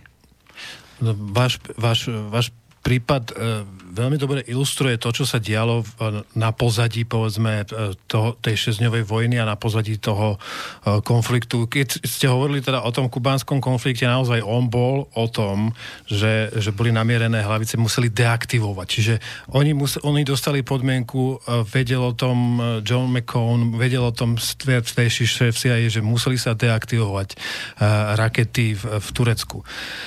Uh, americké. Čiže tam bola podmienka jasná. Až potom, až potom Chruščov povedal, že dobre. Čiže uh, oni zareagovali najprv až uh, na, na, na, tá, na... Dali si podmienku Rusi, Sovieti vtedy. Ale vráťme sa teda k tej realite. Dnes uh, sú síce to, čo hovoríte, odsudení naozaj v tých naj, najkrízovejších momentoch, kedy by im do, mohlo dojsť k patovej situácii. Preto tu bola aj Mutual Assured Destruction, ktorá zaručo, vzájomne zaručené zničenie. To fungovalo počas svetovej. No, držali sa v patovej situácii. MAD je dobré, lebo sme v šialenom veku. Ale na druhej strane treba... To, to, toto hovoríme o tých hraničných situáciách, áno? O tom tlačítku Twitlerovom, ktoré, ktoré, ktorými hrozí na, na, na Severnú Koreu namierený. Áno, to, to absolútny súhlas. Len teraz sa vráťme zase späť k tej rusofóbii a k tomu, čo si ty hovoril. Na druhej strane tu ale máme, vidíme stále ten tlak na to, aby Rusko sa vzdalo. A ten tlak jednoducho je v záujme Spojených štátov, alebo respektíve, ešte lepšie povedané, je v záujme elít, ktoré riadia Spojené štáty. A ten nie je dnešným. Tento problém je už odčas Makindera, ten, ten problém je odčas Tečerovej, kedy povedal, že jednoducho ten priestor treba uvoľniť. Ten drang na Holston, kedy treba vyľudniť jednoducho slovanskú krajinu, tu je. To znamená, že vidíme tu vplyv. Vidíme tu dnes, koľko je dnes amerických základní vo svete. A koľko je dnes ruských základní? Koľko zo štátneho rozpočtu, koľko zo štátneho rozpočtu dávajú Američania na zbrojenie? No 700 miliard. A viac ako 700 miliard dolárov, koľko dáva Rusko? 70 miliard dolárov. Veľmi jednoduchá matematika. No. Čiže, čiže áno, na jednej strane, na jednej strane môžeme hovoriť o proporcionalite, na jednej strane môžeme hovoriť o tom, že obidvaja majú, majú, by mali mať. Jasné. Ja tu, ja tú pozíciu, o ktorú tu je prezentovaná, absolútne s ňou súhlasím. Lebo naozaj sme osudení k spolupráci, inak ten svet nemá šancu. Hej. Hneď, ale, počkaj, ale máme... realita je iná. No, Reálna sekundičko, politika. máme aj poslucháča na telefónnej linke, tak dáme priestor a jeho po, o, otázku. Ja potom samozrejme budete môcť reagovať. jasné zareagovať, tak poďme si vypočuť poslucháčskú otázku. Dobrý večer. Dobrý večer, prajem. Uh, pozdravujem všetky troch. Zaujímavá relácia, zaujímavá téma. Ale viete, veľa sa hovorilo o tom, čo bolo. Hej. To ja hovorím, rád si počujem, lebo predsa to je trochu aj iný pohľad. Ale mňa by zaujímalo, teraz je, by som povedal, veľmi vážna situácia, aspoň samozrejme, nie je to môj názor, ale aj iných ľudí. Je Blízky východ, hej, e, Sýria, Izrael, Irán a Irak, no respektíve tá, táto tú oblasť a že čo povedia vaši hostia na tú situáciu, lebo isté aj tam sa niečo rokuje, ale mám pocit, že Američania stále to stupňujú, a to nie je len môj pocit, stále stupňujú tu napätie s Izraelom a stále tam prisúvajú ďalšie a ďalšie jednotky a ako sa toto vynie, respektíve ako to skončí, hej, že či to skončí fakt um, útokom na Irán, respektíve rozdelením Sýrie, alebo snahou zničiť Rusko, alebo myslím ruské jednotky v Sýrii. To by ma zaujímalo, že aký majú názor aj vaši hostia na túto tému. Mm, ďakujeme, jestli, ďakujeme pekne. Majte sa do počutia. Jestli mohu na to přímo Jasné, a potom reagovat. aj na e, My nemluvíme jenom o milosti. My mluvíme o zkušenosti minulosti, která nás vede do budoucnosti. To bylo moje povídání. Rusofobie se rovná antiamerikanismus. Jiná cesta není, ty dva musí spolupracovat. To je o budoucnosti. Jiná cesta skutečně není. E, Tibor věcně hovoří, američani mají to, to, to, základy, tak a tak. Prosím vás, svět už není rozdělený bipolárně. Je, unipol, je, je multipolární. Co to znamená? Jsme rozdělení. Tady, na Slovensku jste rozdělení. Já to o tom přece vím něco. Vy taky. V Čechách jsme rozdělení. V Amerika je rozdělená. Jestli ty hovoříš, tak hovoříš o Americe, jak se ti projevuje. Já vidím tu druhou, tu moji Ameriku. Já vidím těch milion lidí, kteří protestovali proti válce v Větnamu na Central Parku. Já vidím ty univerzity, kde učila i moje žena, a já jsem tam taky chodil, který stávkovali proti všemu možnému. A teď se nám poda dokonce 90. leta, když skončil bipolární svět, tak američani nebyli jistí, jestli vůbec chtějí na to. Spíš o tom pochybovali. Dnešní takzvaný postkomunistický státy, včetně aktivní Prahy a Medlem Albright a tak dále, zaútočili na Ameriku s tím, že je naivní, neskutečná, nemá tu špatnou zkušenost z Rusy, jako máme my, a je třeba ji ovlivnit. Eh, Trump vyhrál volby. Vyhrál volby a nikdo nevěděl, kdo to je, ten Trump. A hledal se cesta. Prosím vás, z Prahy vyjela spousta všechny možných, ovlivnit všechny aby Amerika držela nepřátelskou linii. Co to je? A výsledek byl takový, že dokonce to CEVRO, což je univerzita v Praze, nebo vysoká škola, e, zařazená ODS, e, Langem a těma, těma pánama, která přímo napsala, že jestli američani znovu se chtějí vrátit do té naivní, primitivní, demo, jakoby přátelské politiky z 90. let, my tradičně pro američtí, mají to jako policy paper, vytištěný, anglicky i česky, se, obra- se staneme, přejdeme na linii antiamerikanismu. Takže No, o to... akí ľudia títo majú, majú dosah na To je vedenie černý na bílým. že- Jinými slovy, společnost je rozdělená, ale ne mezi státy. Hranice ne, ale uvnitř těch společností. Ten boj pokračuje. Teď, co si povídal předtím o Zemavek? To je boj uvnitř No, naší tu- společnosti. tu- tu o ničem vidíme. jiným to není. Ty stojíš na jedné straně, nebo propaguješ myšlenku a oni dobře vědí, jak je nebezpečná, tak stojí na druhé straně. To je ta policie, která přijde v ozbrojenci, udělají to. Tak si představují svět. Vy, novináři, když nebudete mě poslouchat, já na vás pošlu ty policajty zakuklený. To, to je metoda. Jak ovlivnit, jak tu rozdělenou společnost dát do přehodu ke mně. Čili jinými slovy, ten dotaz toho posluchače říkal, chci vědět, jak to bude se Sýrií. Prosím vás, Sýrie je problém 8 let. Uměle vyvolaný. Protože tehdy se domluvili, dejte nám zbraně, uděláme povstání a Saddam do týdne bude pryč. Uh-huh. Celý národ se postaví. Nestalo se. Jo? Tak prostě se začal válčit. A neví se ani kdo s kým, protože tam měl spousta vlád a spoustu vojových jednotek a nevěděli to. Dopadlo to jak? Zabili se tisíce lidí a miliony se dali na pohyb až do Evropy. To bylo díky naší akci. Skončilo to tím, a teď já si myslím, že to skutečně skončilo, že eh, dohoda mezi Syrií a Ruskem a trochu Tureckem a Iránem, že v podstatě eh, věc se ukončí a dneska je v podstatě Sýrie vol- uvolněná. Ztratil, američani ztratili vliv v Syrii, nejen američani, to je Francie a Anglie, a ta věc se stabilizuje. Teď to byla vysoce kulturní země, tolerantní, No ale teraz je tam... náboženský. A těžko se nám to uznává. Tady dneska říct, no díky Rusům, my máme vyřešený emigrantský problém. Ty emigranti ne, nepůjdou se, naopak se vrátí z Turecka zpátky. A díky tomu, že tam před rokem a půl vstoupil, vstoupili ruský, ruský letadla de facto. Takže sa- v Syrii už nevidím problém. Problém je teda Izrael, ale to už Irán. je problém Izraele jako takovýho, protože Izrael žil z toho, že byl rozdělený svět. Dneska není rozdělený svět a Izrael je poprvé za 70 let existence, existence Izrael je vo- svobodný. Na nikom není závislý. Začal s Rusama, Francouzi, Angličani, Američani a dneska tím, jak rozpadl se bipolární co on potřebuje? V klidu těžko může žít.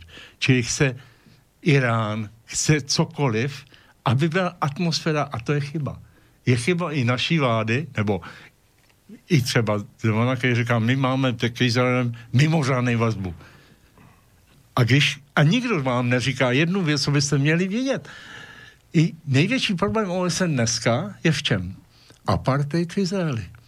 Tam jsou komise, tam se dokonce mluví o sankcích, který stejně nasadit sankce jako v Jihoafrické unii. Protože je to jediná zem, kde existuje a praktikuje se apartheid. Apartheid to je to, že eh, tam je dva miliony eh, Izraelců původu eh, palestinského a zůstali tam. Nesmějí na vojnu a když nes, nemáte vojnu, nesmíte na poštu, na dráhu, e, nesmíte být zaměstnaný v podstatě všude jinde. Můžete hrát za Izrael fotbal, což například e, tři hráče vynikající hrají za Izrael fotbal. To nevadí. Ale je to apartheid. A takže já vidím dneska střední východ, ne problém Syrie, ale problém Izraele. Izrael hlavne versus Irán, zrejme. Tibor... To je, to je absolútne aktuálna téma, musím povedať z mojej strany. Ja som zachytil len veľmi, veľmi kúse informácie. Bolo to práve v čase, keď tento týždeň v zásade my máme tak totálne nabitý program, že to môžem sledovať len okrajovo. Aby som bol úplne úprimný, áno. Čiže viem o, tom, viem o tomto probléme, ale z dlhodobého pohľadu, lebo nemali sme možnosť, ani ja, ani Miroslav toto, lebo chodíme jednoducho v, v jednom, v jednom proste sme v jednej takej ako línii režijnej.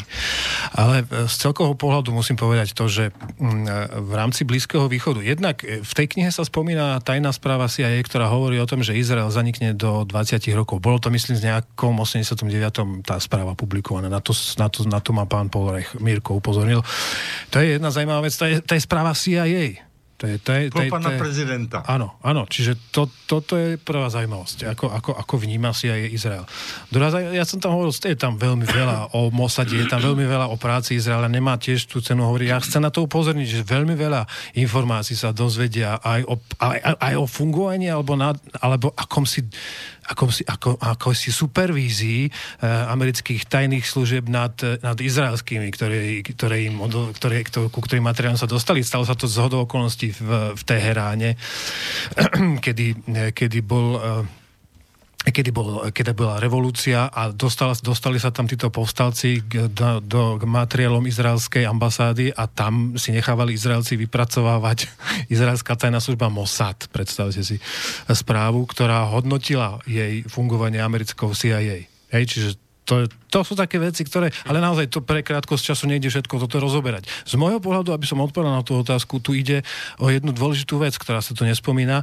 Okrem Ruska, samozrejme, okrem zničenia Ruska, okrem zničenia jeho zdrojov, alebo, roš, od, alebo minimálne odtrhnutia e, Ukrajiny od Ruska.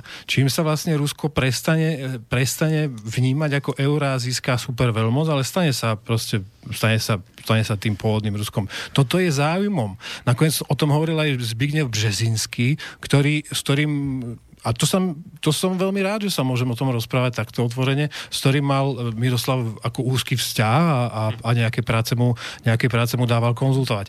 Ale e, vráťme sa ešte raz teda na ten, ten Blízky východ. Malá poznámka.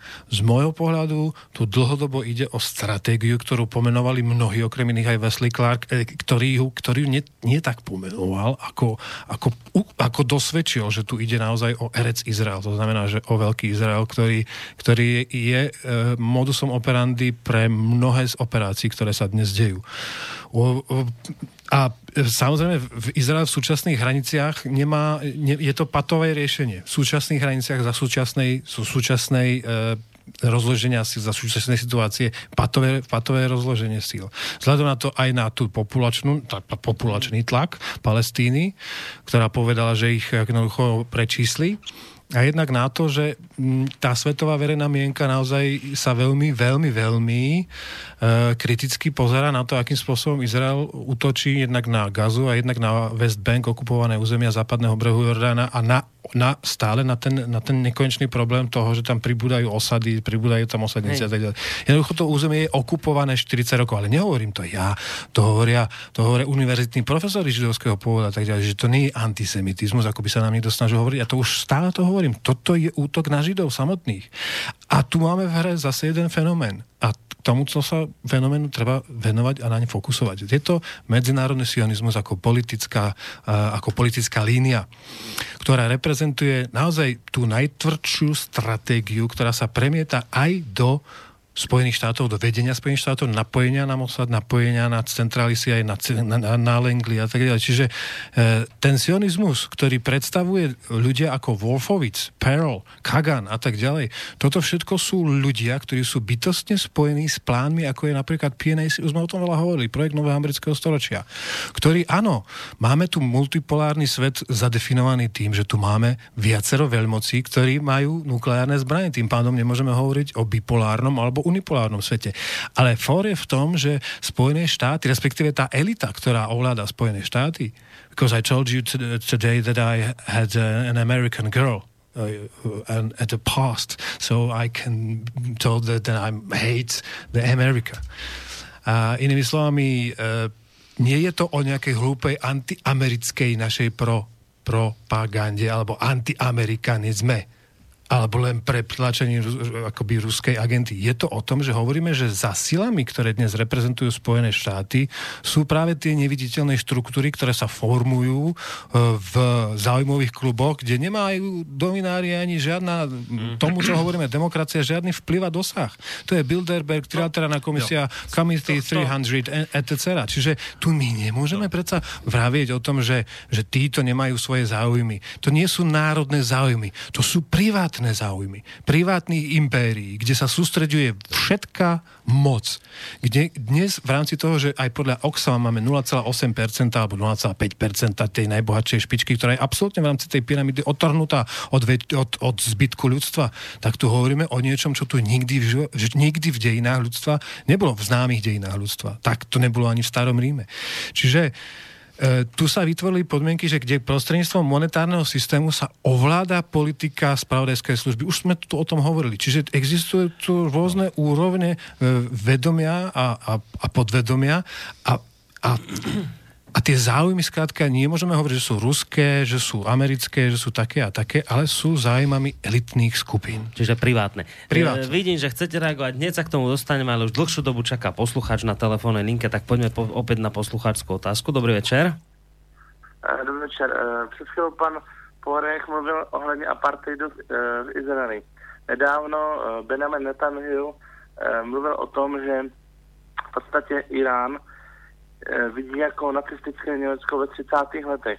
No, já si spíš myslím, že je to úplně naopak, že spíš právě to nacistické Německo je právě v tom Izraeli, protože když si, když se podíváme, jakým způsobem se Izrael chová vůči palestincům, nebo i k těm určitým těm e, kteří jsou jakože údajně židovského původu, tak spíš je to e, sám Izrael se chová jako rasistický, pokud, e, a, ne, a nebo i o těch záběrech o kterých jste dávno, pane Korony, mluvil vy, kdy jsou na internetu ty záběry, kdy jsou uh, střílení malé děti, uh, ti policisté nebo vojáci se tomu ještě smějí. To je právě důkaz toho, že v tom Izraeli v podstatě probíhá rasová válka, dá se říct. Že sám Izrael se chová jako rasistický stát. Ale pane Porajch, já mám na vás jeden dotaz. Vy jste jako státní uh, úředník uh, sloužil ve světě v 50 a 60. letech. Eh, mě zajímá, jestli jste někdy slyšel jméno Erich Hudec. Jedná se Erich o československého Erich Hudec, byl to československý ne, to... občan. Byl to nespomínám. televizního přenosu. Ještě raz, že kdo to byl? E- Erich Hudec, byl to vynálezce televizního přenosu ve 30. letech v Berlíně a jeho rodina byla vyvražděna v Kunštátě. E, on žil e, potom po 48. roce na přeskáčku v Německu, ve Švýcarsku a v Americe a chtěl jsem se zeptat, jestli jste se náhodou s ním někdy nesetkal, protože vy jste taky vlastně jistou dobu pracoval ve Spojených státech. No, ani ho nepozná, takže sa... Bohužel, bohužel to meno Dobre, ďakujeme za otázku. Majte sa pekne. Bohužel to jméno mi nic neříká to, eh, jako si nespomínám, ale nevím, jak jsem, já jsem samozřejmě potkal spousta lidí a spousta, spousta věcí, takže e, ta věc eh, je trochu... E, je třeba si uvědomit jednu věc. Můj přístup ke všem věcem je pozitivní. Podívejte se, zůstaňme u dnešní a zítřejší aktuální věci. Korea. Už víme, kde se sejdou a tak dále.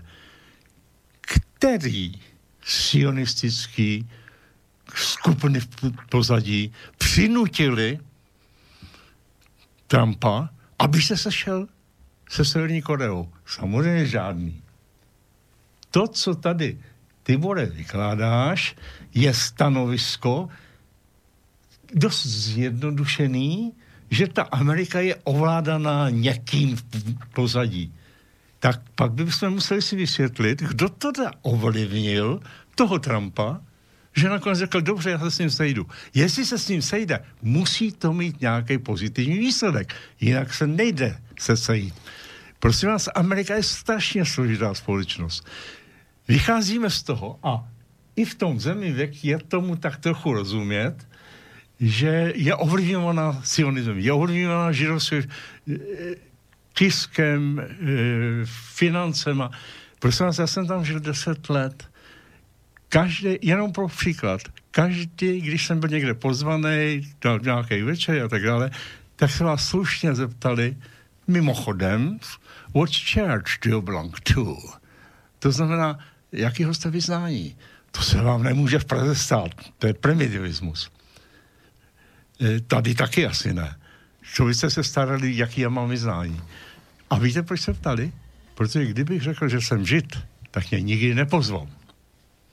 Ty židovská skupina jako Amblo, těch 6 milionů lidí, žijou docela bídě, nemají absolutně vliv a jsou mimo společnost. No, v tomto ste Jo, dosť do- na rozdielných Nemůžu říct, nemůžu, ne, nepopírám e, tady e, nějaký ty tisk, finance Hmm. a tak dále. Já vám řeknu jeden Ale příklad. to je vlastne všetko. Jeden, Tisk a financie je všetko. Dobře, a já vám řeknu jeden příklad, což vy si dobře zapamatujete. Hmm.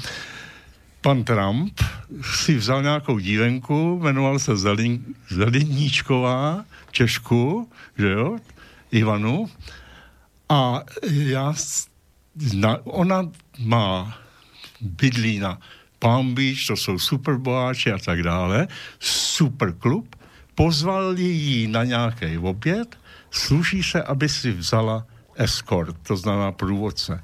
Ona si vzala místního advokáta, který ho všichni znali, žida.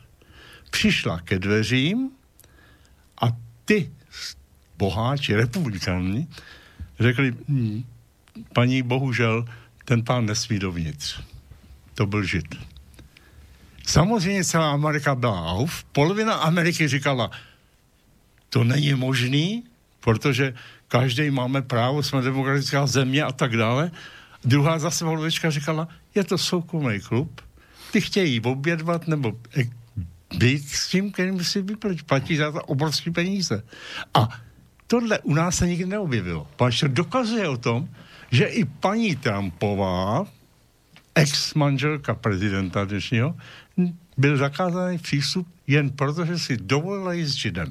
Tady, a to je obrázek eh, stavu společnosti. Ta je rozpolcená. Jo? No, ak môžem na to zareagovať ja, e, toto, toto, ne, toto úplne celkom dobre nevykresluje to, že naozaj v rukách e, medzinárodného sionizmu sú, okrem iného aj e, vojensko-priemyselný komplex a média a tak ďalej. To a peniaze a emitovanie peňazí a tak ďalej.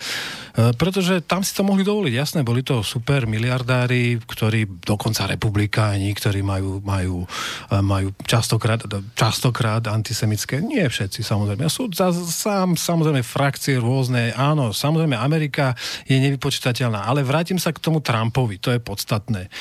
Pre Boha, ale veď treba si uvedomiť, že akým spôsobom, aké sily sa zapojili do toho, keď bolo už jasné, že ten Trump vyhrá voľby. Veď sa pozrite, čo sa dialo na uliciach, akým spôsobom sa a koľko peňazí investovalo do, a investuje do kampani vtedy, keď vyhral voľby. Akým spôsobom do toho, akým spôsobom do toho ľudia z okolia, znova zopakujem to meno, lebo iné meno ma teraz v tejto súvislosti nenapadá, eh, podporovateľa Hillary Clintonovej Georgia Soroša. Veď akým spôsobom bola vedená kampaň na uliciach, tam tu už pomaly to začínalo vyzerať ako intifáda americká proti, proti Trumpovská.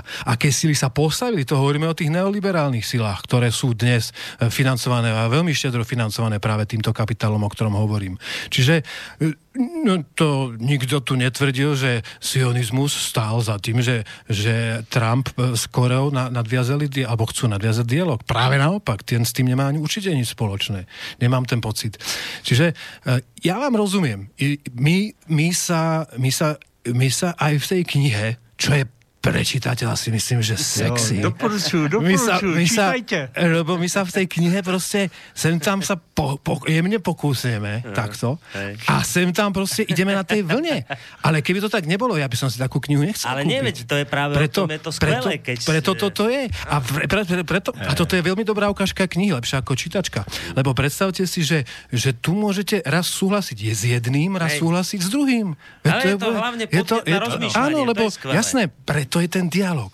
A uh, on so mnou v tomto nemusí súhlasiť, ja zase nemusím súhlasiť s ním. On má ale zase na druhej strane obrovskú výhodu životnej Má skúsenosti. skúsenosti, áno. ja mám zase možno výhodu také ve, ve, väčšieho odstupu, väčšieho odstupu a od, od toho, čo nám je prostredníctvom tých, prostredníctvom tých aj masovo-komunikačných prostriedkov, ale aj niektoré literatúry akoby tak v, vmasírované do hlav. A poznám aj našťastie prostredie, v ktorom v ktorom je Miroslav doma, no, ktoré proste, ktoré o jeho aj mňa svojím spôsobom formuje a niekam to. A ja mám, ja mám z neho, ale toto chcem, aby bolo zase znova povedané. Z neho ten od začiatku pozitívny pocit, že jednoducho nám nestačí. A toto v podstate, e, o tom sa so mnou debatuje v rámci Zema veku. Ale ja som tiež na to odpovedal, že nám nestačí samozrejme kritizovať alebo poukazovať, že ten za to môže, to je primitivizmus naozaj. To ja absolútne s tým musíme súhlasiť. My musíme hľadať cesty a riešenia. On je človek ciest, riešení, kompromisov, nachádzania, nádeje v, v, v niečo lepšie. To, to prezentuje a to mnou absolútne konvenuje. Nakoniec zoberme si, ako sme sa stretli na Všeslovanskom zjazde, keď on nemohol dokončiť svoj dialog, lebo ho bývalá ruská generalita proste stopla. Hej? A on začal mi hovoriť, on mene, no a to mi bolo sympatické, lebo zrazu to bol človek, ktorý mal pravdu v tom, čo hovorí. A nakoniec ani nevytlačili jeho príspevok zborníku, ktorý hovoril o riešení ukrajinskej krízy.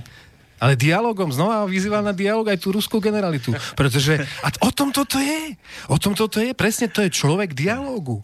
Hej? A preto sa my môžeme s ním otvorene baviť, že niektorými vecami proste máme taký názor a niekedy nie. Ale kvôli tomu, veď toto je pre toho čitateľa práve zaujímavé. Uh, a pripomeniem ešte raz, e, na, tom, vš- na, tomto, zja- na tomto zjazde, alebo na tomto našom prvom stretnutí, a toto by sme tu mali dnes večer povedať, uh, vyťahol malú A4, na ktorej je postavený princíp, na ktorý sa odvolávajú dnešní politici, ktorí si chcú robiť doma, v rámci domácej politiky, akoby hrať divadlo na veľkých e, pánov a silných pánov. A je to Washingtonská zmluva. A Washingtonská zmluva je naozaj 14 článkov, ktoré mi doniesol potom na druhý deň k obedu a presne to preč v češtine s jeho poznámkami v, v angličtine. A, a naozaj, e, naozaj, keď som sa pozeral na ten dokument, ktorý je napísaný v 49. Tu znova hovoríme o tých ideáloch, alebo idealizme.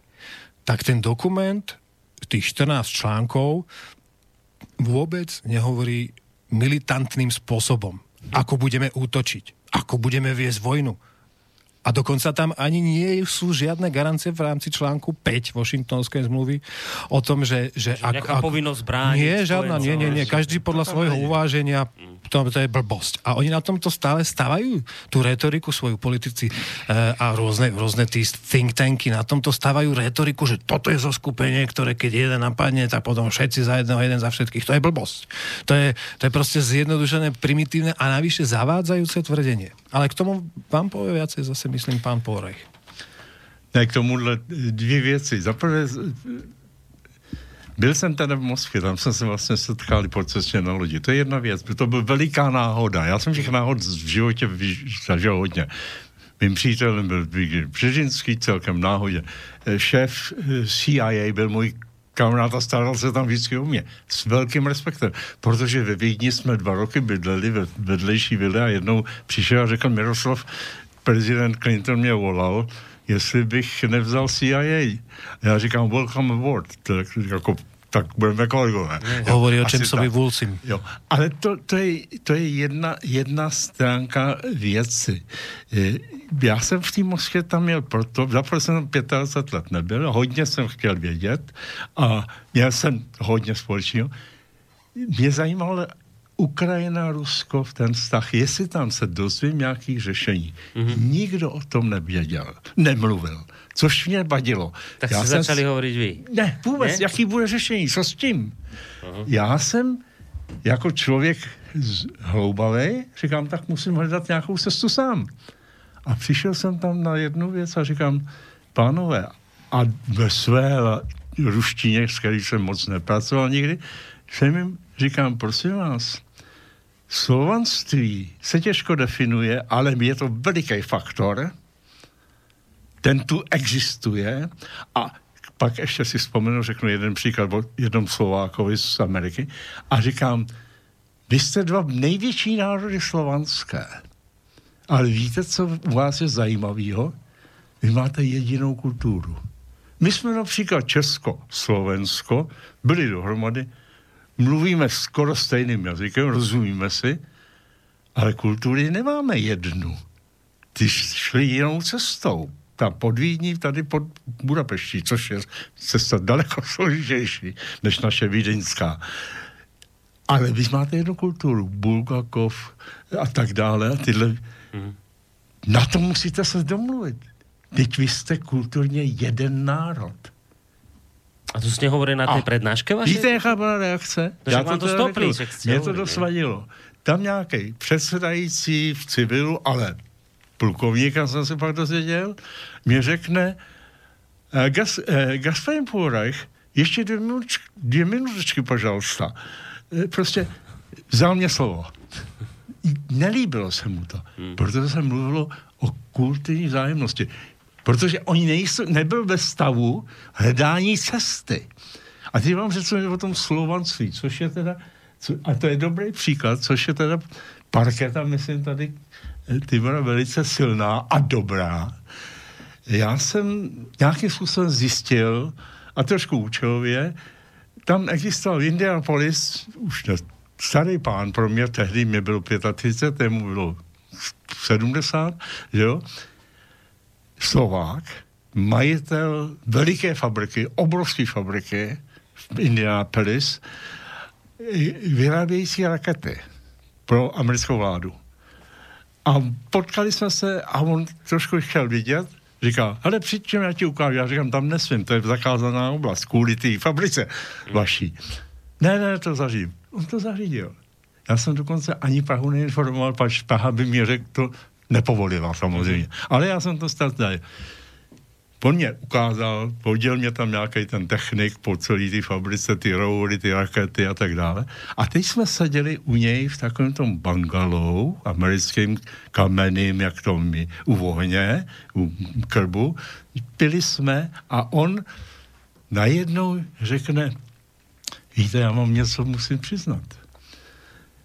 Já jsem dobře placený americkou vládou já pro ně vyrábím rakety do vesmíru.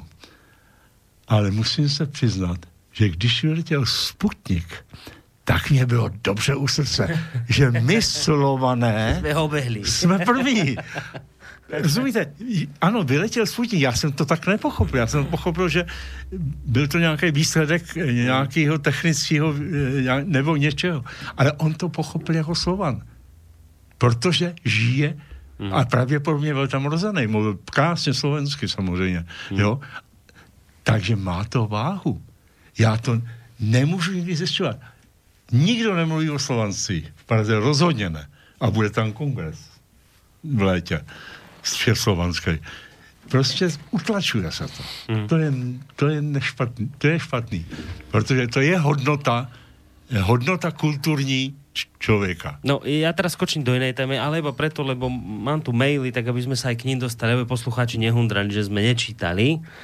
Tak nám tu píše Zuzana. My žijeme v takej predstave, že o všetkom rozhodujú politici, teda nami volení zástupcovia, ktorých si my slobodne volíme vo voľbách. No ale vyzerá to skôr tak, že toto je len akési pozlátko, že tá politika sa robí niekde inde, kde bežný človek dosah nemá. Tak mi povedzte, keď už tam máme dnešného hostia, ktorý teda v tom neviditeľne svojho času ako špion fungoval, tak mi teda povedzte a zaujíma ma váš názor obidvoch, ako to naozaj je. Máme teda demokraciu, rozhoduje v nej občan alebo niekto iný? Takže já na to začnu. Co se týká profese mojí spravodajský, tak samozřejmě, jak jsem řekl úvodem, Spravodajské eh, služby jsou vyšší forma diplomacie. musíte věci. Když já jsem dělal celý rok mediátora mezi dvěma, nebyl jsem messenger boy, nebyl jsem poslíček. Mm-hmm. Přidával jsem si, modifikoval jsem, diskutoval jsem a nikdo to nevěděl. A ty, ty dohodli se, že ty všechny ty podmínky dohody jednání v Rambuje mezi Vietnamem a Spojenými státy byly dohodnutý v pozadí. Pak za to dostal Kissinger a ten Leduan, jak se jmenoval ten Větnamec, eh, Nobelovu cenu míru, pochopitelně. Čili to je jedna stránka, kde musím uznat funkci tajného vyjednávání v zájmu dohody jako nenahraditelnou. A k tomu jsou spravodajské služby. Co se týká No ale prečo to musí robiť spravodajské? Prečo to nerobí diplomácia, tá klasická, normálna? Normálny... Minister zahraničných, prečo to musia robiť tajné a to je to, co, v, v čemu má Tibor pravdu. Já mám prestiž. Diplomacie je o kompromisu. To znamená, já začínám s nějakým stanoviskem a z něho slibuju. Kdybych to měl pod médií, tak by na mě útočili všechny, že jsem teda slaboch a že hmm. tohle a tak dále. Ten mediální prostředí je strašně nebezpečí k jakékoliv dohodě. Protože oni chtějí mít pravdu a my jsme vždycky lepší než ten oponent. To je samozřejmé. Mm-hmm. Že jo? Čili eh, to je nutný ta utajená stránka věcí je jedna z nejdůležitějších. Čekajte, lebo že nie, nie ste tak. na očiach verejnosti, ano, médií, o to, to jde? Veřejnost je pod tlakem, pak už jsem politik, to už je politikum. A to je, o té druhé, to je ta druhá otázka. Máte pravdu jednu věc. Eh, my jsme tady, vy jste prošli s nějakýma demonstracemi, já to vím na televizi, jo. My jsme taky měli demonstrace anti-Babiš, anti-Zeman, kde holčičky 12 letý v televizi vystupují a říkají, ten no, Zeman je hulvát a Babiš je přivandrovalec, Bobby odkaď. Primit, naučený, primitivní a tak dále. Samozřejmě ty Češi nejsou zas úplně hloupí, takže hned byla odezva jiná, řekli, no tak to, to je Hitlerjugend. Nadefinovaný, vyvinný malí děti. A proč, proč tady jde? My jsme prošli volbama. Ten Zeman vyhrál volby, ten Babiš vyhrál s obrovskou převahou volby. A proč? A nikomu nevadil, že je Slovák, Slovákem bude do smrti. Jo, naopak je velice populární. Jo, a najednou nám někdo, nějaký 12-letý děti a jeden můj známý, pan novinář Kmenta, což možná je pro vás známý jméno, to je můj velice dobrý známý, klidně řekne, my musíme vyměnit vládu, my musíme to a to. A píšou mě malí děti, který chtějí. Prosím vás, demokracie stojí na křehkých základech. Jeden z těch křehkých základů jsou volby. Ale půd ještě jsou. Tak je musím držet a musím respektovat. Já nemůžu říct, vyměním vašeho ofica, vyměním ministra, ještě potřebuji jen koho vyměnit pač to už je manipulace. To je popření no ano, len... normy, kterou máte v ústavě, nebo já nevím, kde všude. Áno, Takže, len, len mám pocit ten, že posluchačka sa pýtala na takú vec, že my máme voľby, áno, tie áno, slobodné, to je ale, že, ale že potom sa rozhoduje niekde v úzadí, inde, tak. inde. Toto je akože vadí a na to sa pýta, že, že ako to teda je. Ak... Že, či my občania, čo si volíme, rozhodujeme, alebo sa rozhoduje Takhle. V skutočnosti, že sa rozhoduje tak, tam v úzadí, kde člověk dosahne za to. Mluvíme o rozhodla, uli, rozhoduje ulice. Ulice má svoje historické místo, pokud bylo sociálně dělení. Ulice patřila k francouzské revoluci, patřila eh, k dělnickému hnutí, měla to funkci. To dneska nemáme. My máme rozmělněné třídní stratifikaci. My máme, a teď to řeknu možná se to neříká, je, už nejsou dělníci jako masa, dělníci nebo hnutí jako. Máme jedinou instituci, která má lidi drží dohromady. To je od základní školy, střední školy, vysoké školy. To jsou lidi, kteří jsou stále pod kontrolou. Jediný. Už nemáme proti nim žádnou oponenturu. Čili zahráváme si, že někdo může být zatím a že se nechají zecovat. To je fakt. A tohle mě znepokuje. A tady si myslím, že by k tomu mohl teda nebo něco dodat, pač. Tak to vidím já. No, e, Organizovaný malí děti budou nám střídit. My sme mali, my sme mali, ale nebudem prazrádzať samozrejme žiadne detaily, nie je to ani dôležité teraz, ale zase tak ste, máte obrovskú výhodu, že teda sme, sme, sme live, prišli sme do Banskej Bystrice exkluzívne, mali sme jeden rozhovor uh, s Alojzom Lorencom, to je proste od, úžasná otvorená hlava, áno, ktorý, ktorý, proste hovorili sme o mnohých veciach, ktoré sú veľmi zaujímavé a ktoré sú ako, ktoré, sto, ktoré stoja za úvahu a jedna z nich je naozaj tá, že v momente, keď tá moc e, stráca svoju legitimitu, tak je postavená na silových zložkách. Pozrite sa, čo dnes robí NAKA. Tá, my dnes v podstate nemáme nemáme, tá vláda nemá, ne, nemá sa o čo opierať. Pretože, a preto používa silové zložky. A keď sa začnú používať silové zložky, začína sa vyťahovať proste nejaká tvár zmeny. A keď príde tvár zmeny, ona nie je ešte tá, ktorá je v skutočnosti tou, ktorá ju vymyslela. To je ten hegemon zmeny. To je len tvár, mediálna tvár zmeny. Chcem teda e, sa vrátiť k tomu, že či, či politika, alebo, alebo m, či tu máme reálnu demokraciu. Reálnu demokraciu tento svet nikdy nemal. To je proste ilúzia. To je úplná absolútna ilúzia. To bolo možno v Grécku aj samozrejme za oklieštených podmienok, kedy ženy nemali volebné právo, boli tam otroci a podobne. Inak samozrejme demokracia nefungovala. To je, to je proste ne, absolútny nezmysel. Pretože demokracia je vláda ľudu. Mala by byť vláda ľudu, ale nie vláda politických strán. To si my veľmi mýlime. To je partokracia. My tu dnes máme vládu politických strán, ktoré majú svoju koncepciu, ktoré majú svoju uh, logistiku. To sú vlastne nátlakové lobistické skupiny, ktoré majú svoju hierarchiu a v rámci tej hierarchie sa niekde pohybujú a pretláčajú svoje záujmy politické, alebo ekonomické, alebo akékoľvek iné. A to není demokracia. Môžeme hovoriť o ne- demokracii vtedy, keď príjmeme návrh, ktorý my predkladáme, napríklad to my potom niekedy možno vysvetlím, hovorím o hlavnej rade, ktorá prostredníctvom manifestu Slovenska pripravuje program pre nadchádzajúce prezidentské voľby a pre kandidáta, ktorého si občania vyberú.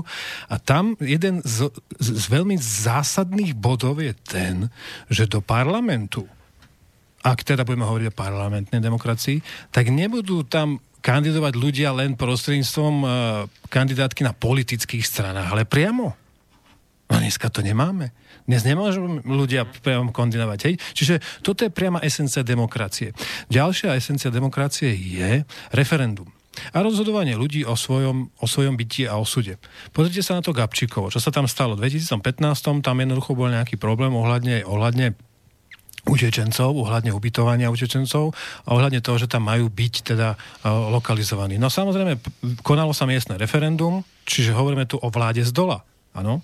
Konalo sa miestne referendum, ktoré z, drvivo, z drvivej väčšine bolo proti tomu, aby tam boli teda umiestnené tieto, tieto zariadenia, aby tam boli tí, títo utečenci. No ale čo bol výsledok toho? Referendum bolo platné, pretože tam prišlo teda nadpolovičná väčšina voličov a tak ďalej. E, tie výsledky boli jasné, proti, ale Odpoveď z ministerstva vnútra, odpoveď od e, prezidenta bola, že to pre nich nie je vôbec záväzné a Kiska navyše ešte k tomu povedal, že niekde sme spravili chybu v komunikácii, pravdepodobne takto by volili aj India na Slovensku a musíme niečo zmeniť. Mm.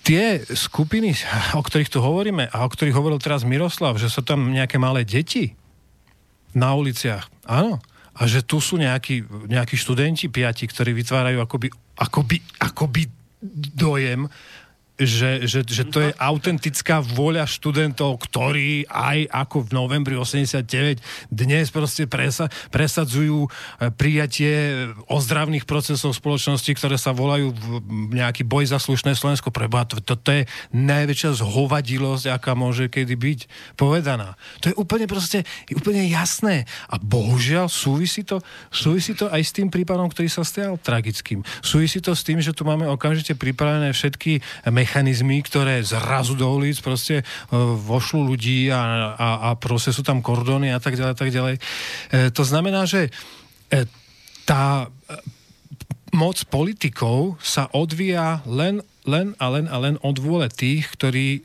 si ich tam dosadia. Ako to sú ale to, to sú veci, ktoré, o ktorých si myslím, že medzi nami už ani nemusíme hovoriť. To sa len utvrdzujeme v tom, čo vieme.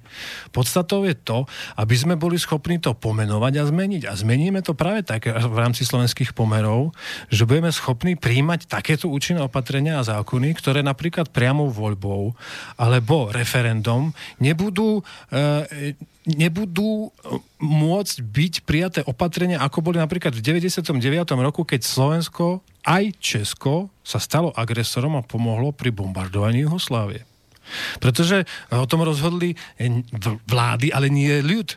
Ale potom sa ale hovorí, že Česko povolilo prelety, alebo Slovensko povolilo prelety. No Slovensko nepovolilo prelety pre Boha. To bolo pár, pár psychopatov, ktorí povolili prelety na to, aby sa vyvražďovala uh, slovanská zem a krvácala.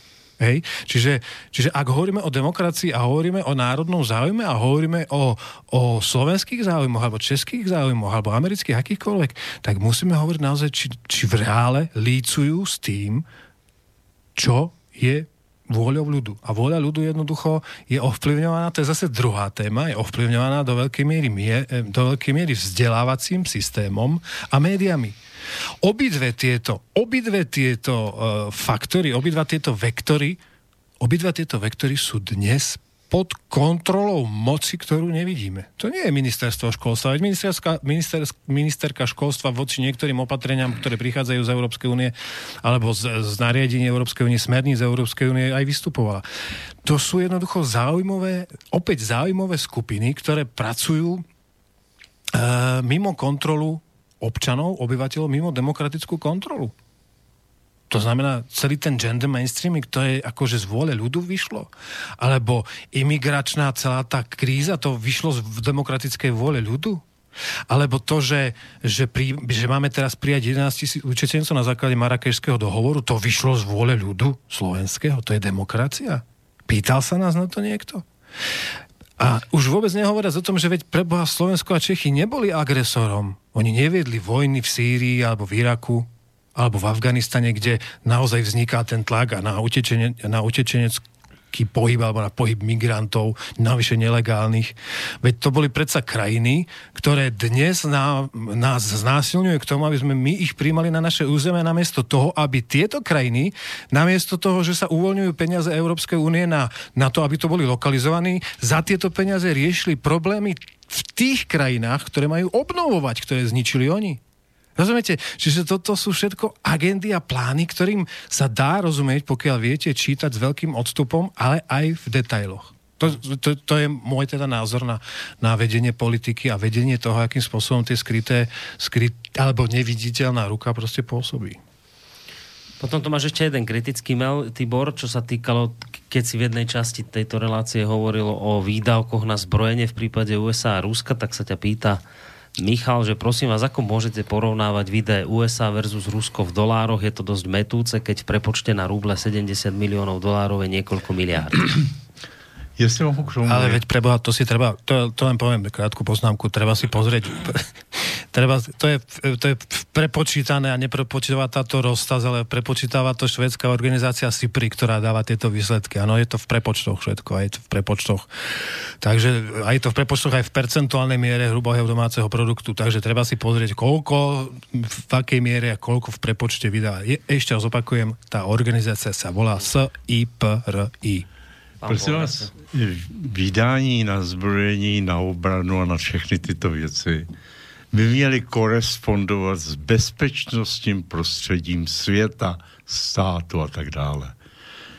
Naše úkol nejde o ty zbraně, jde o to bezpečnostní prostředí vylepšit. Ta důvěra musí existovat.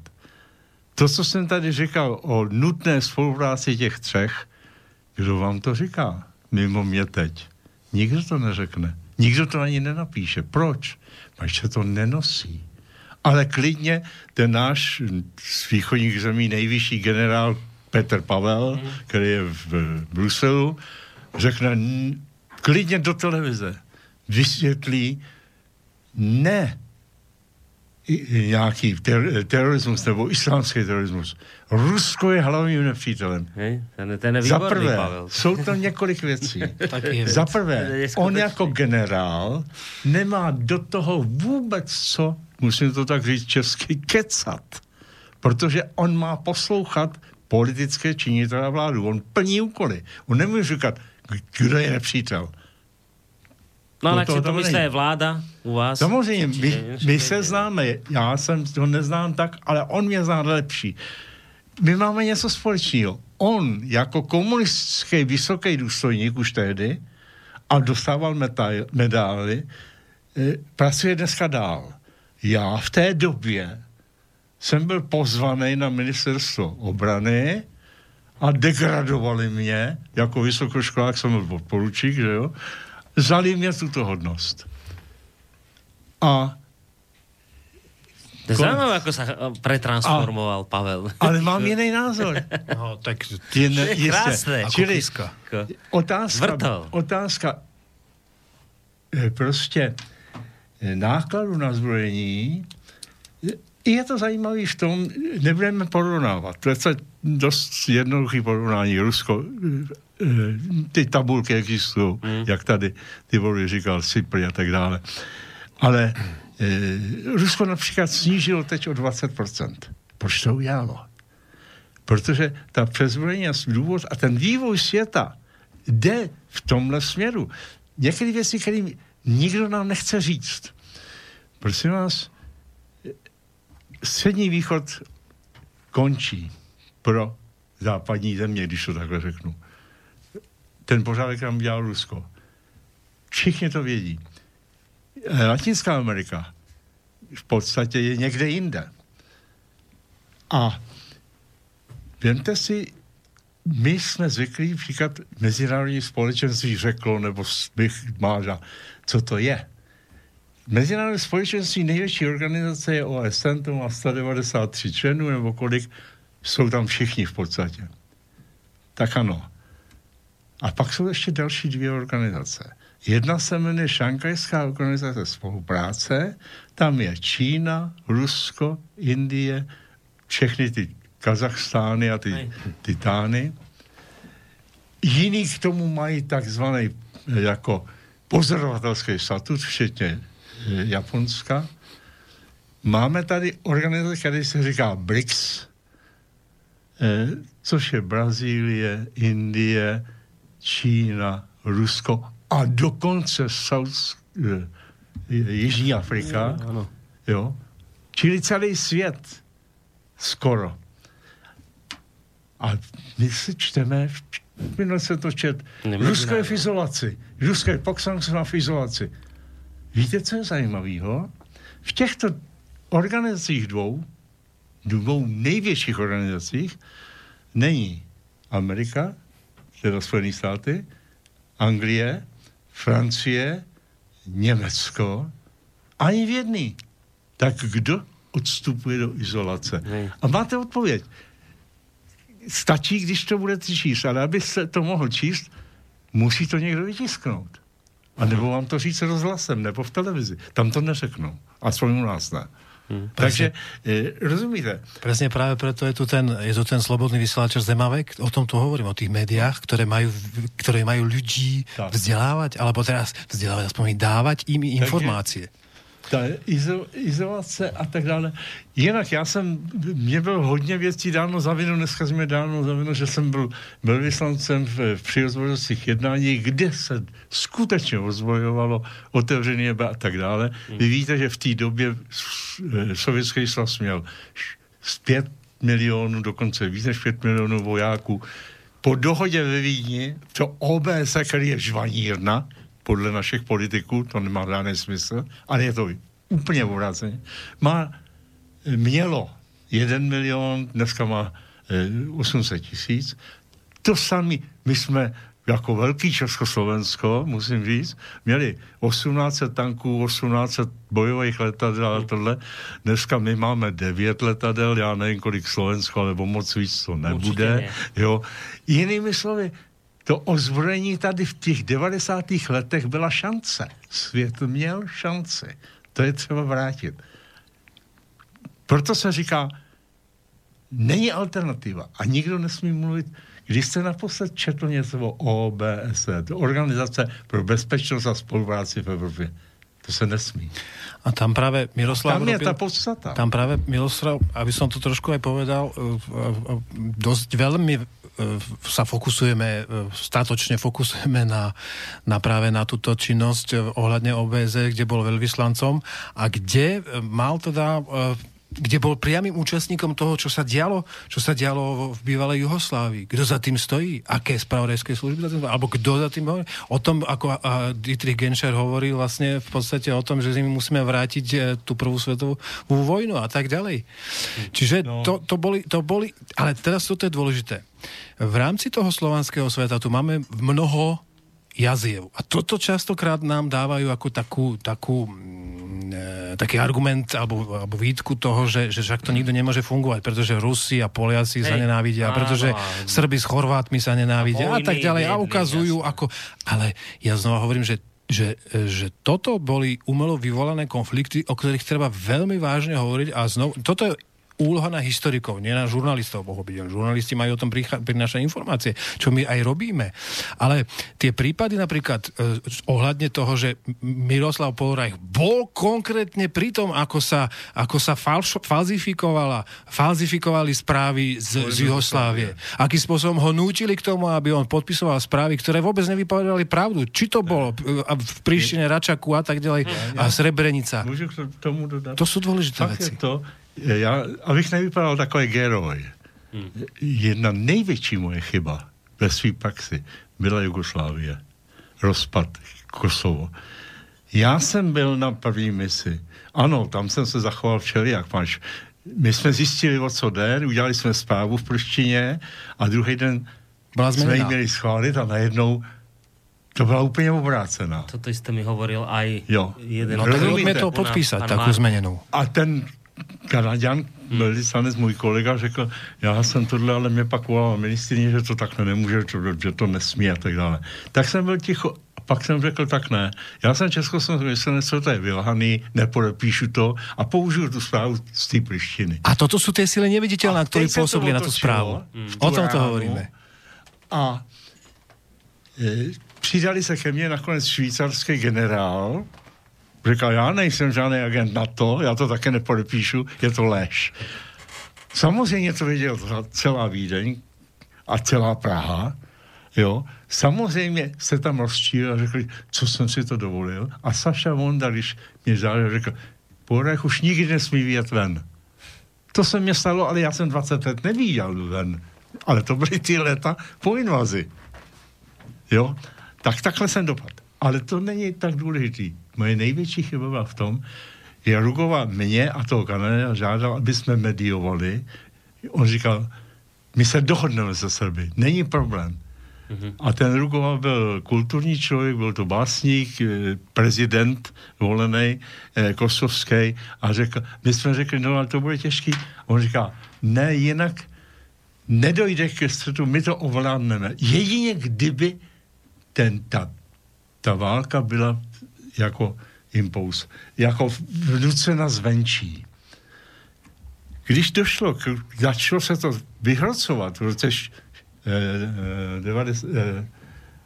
95, 96, 97, než začala válka eh, v Kosovu, skutečně, tak já jsem se sešel ještě s Uruguayem ve Švýcarsku za svoje peníze, za soukromíček, jo, a tam on znovu Uruguay musíte něco udělat, tak já říkám, dobře, já jako ukázený, a to je ta moje chyba, do určité míry, jsem se sešel jsem se s šéfem Černý, šéf spravodajské služby.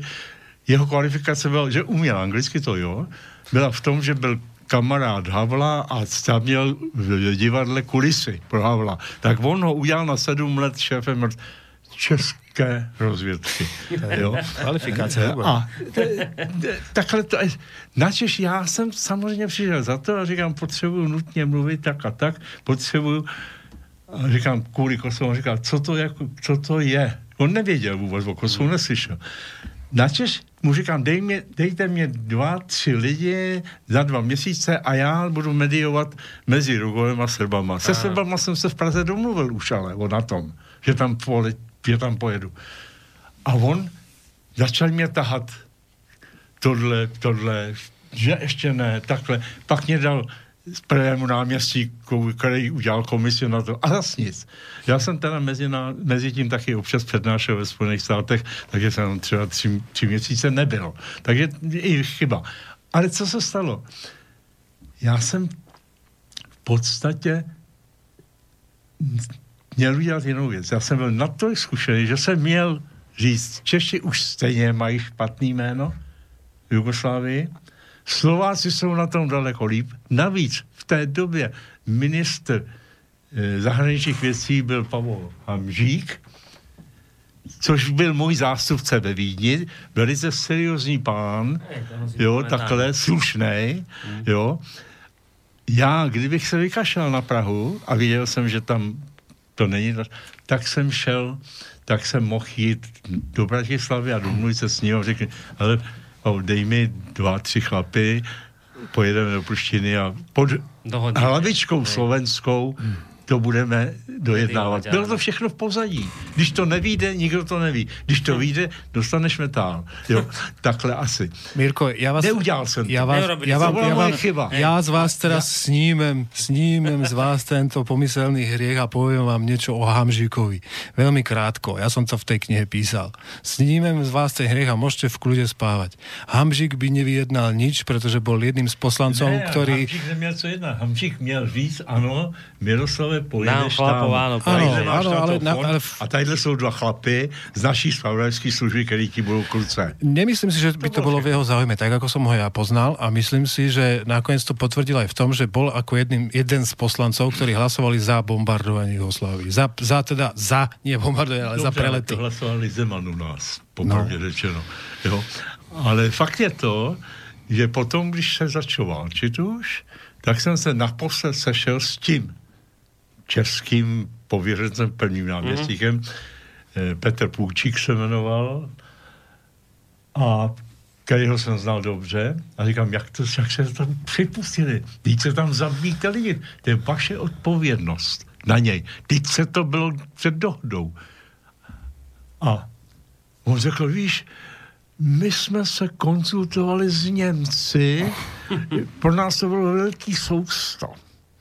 Nemůžu to říct do, do, do toho, Může, Môžete, Môžete. môžete. já jsem řekl, prosím tě, seš vůl a jdi do prdele. A odešel jsem z hotelu Pyramida a už jsem ho nikdy neviděl. Tak skončila moje nejhorší teda, Hmm. kde jsem selhal. Já to beru na sebe. Měl jsem to udělat jinak, chytřejc, jakkoliv. Ale ta, to zabíjení se nechalo předejít. My už trošku naťahujeme ten čas, ale toto sa ešte chcem opýtať, už keď ste túto tému otvorili. A vôbec e, Ráčak a tieto záležitosti, však vy, ako som sa dnes dozvedel, aj Tibor to vlastne potvrdil, ste boli priamo pri tom, keď vám vlastne tie sily zúzadia, nie, niekde vás tlačili, aby ste niečo iné povedali, ako bola pravda. No tak dnes my sme mali aj tu v tomto rádiu o tejto téme špeciálne tri relácie. Volalo sa to, že Bolesná pravda o vojne v Juhoslávii. Robili sme ju s pánom eh, Ivan Markom, Uh, to je bývalý špion, ktorý tam tiež fungoval počas bombardovania Juhoslávie. Toto isté hovorila cez kopierák ako vy. Jo. Čiže, čo chcem tým povedať?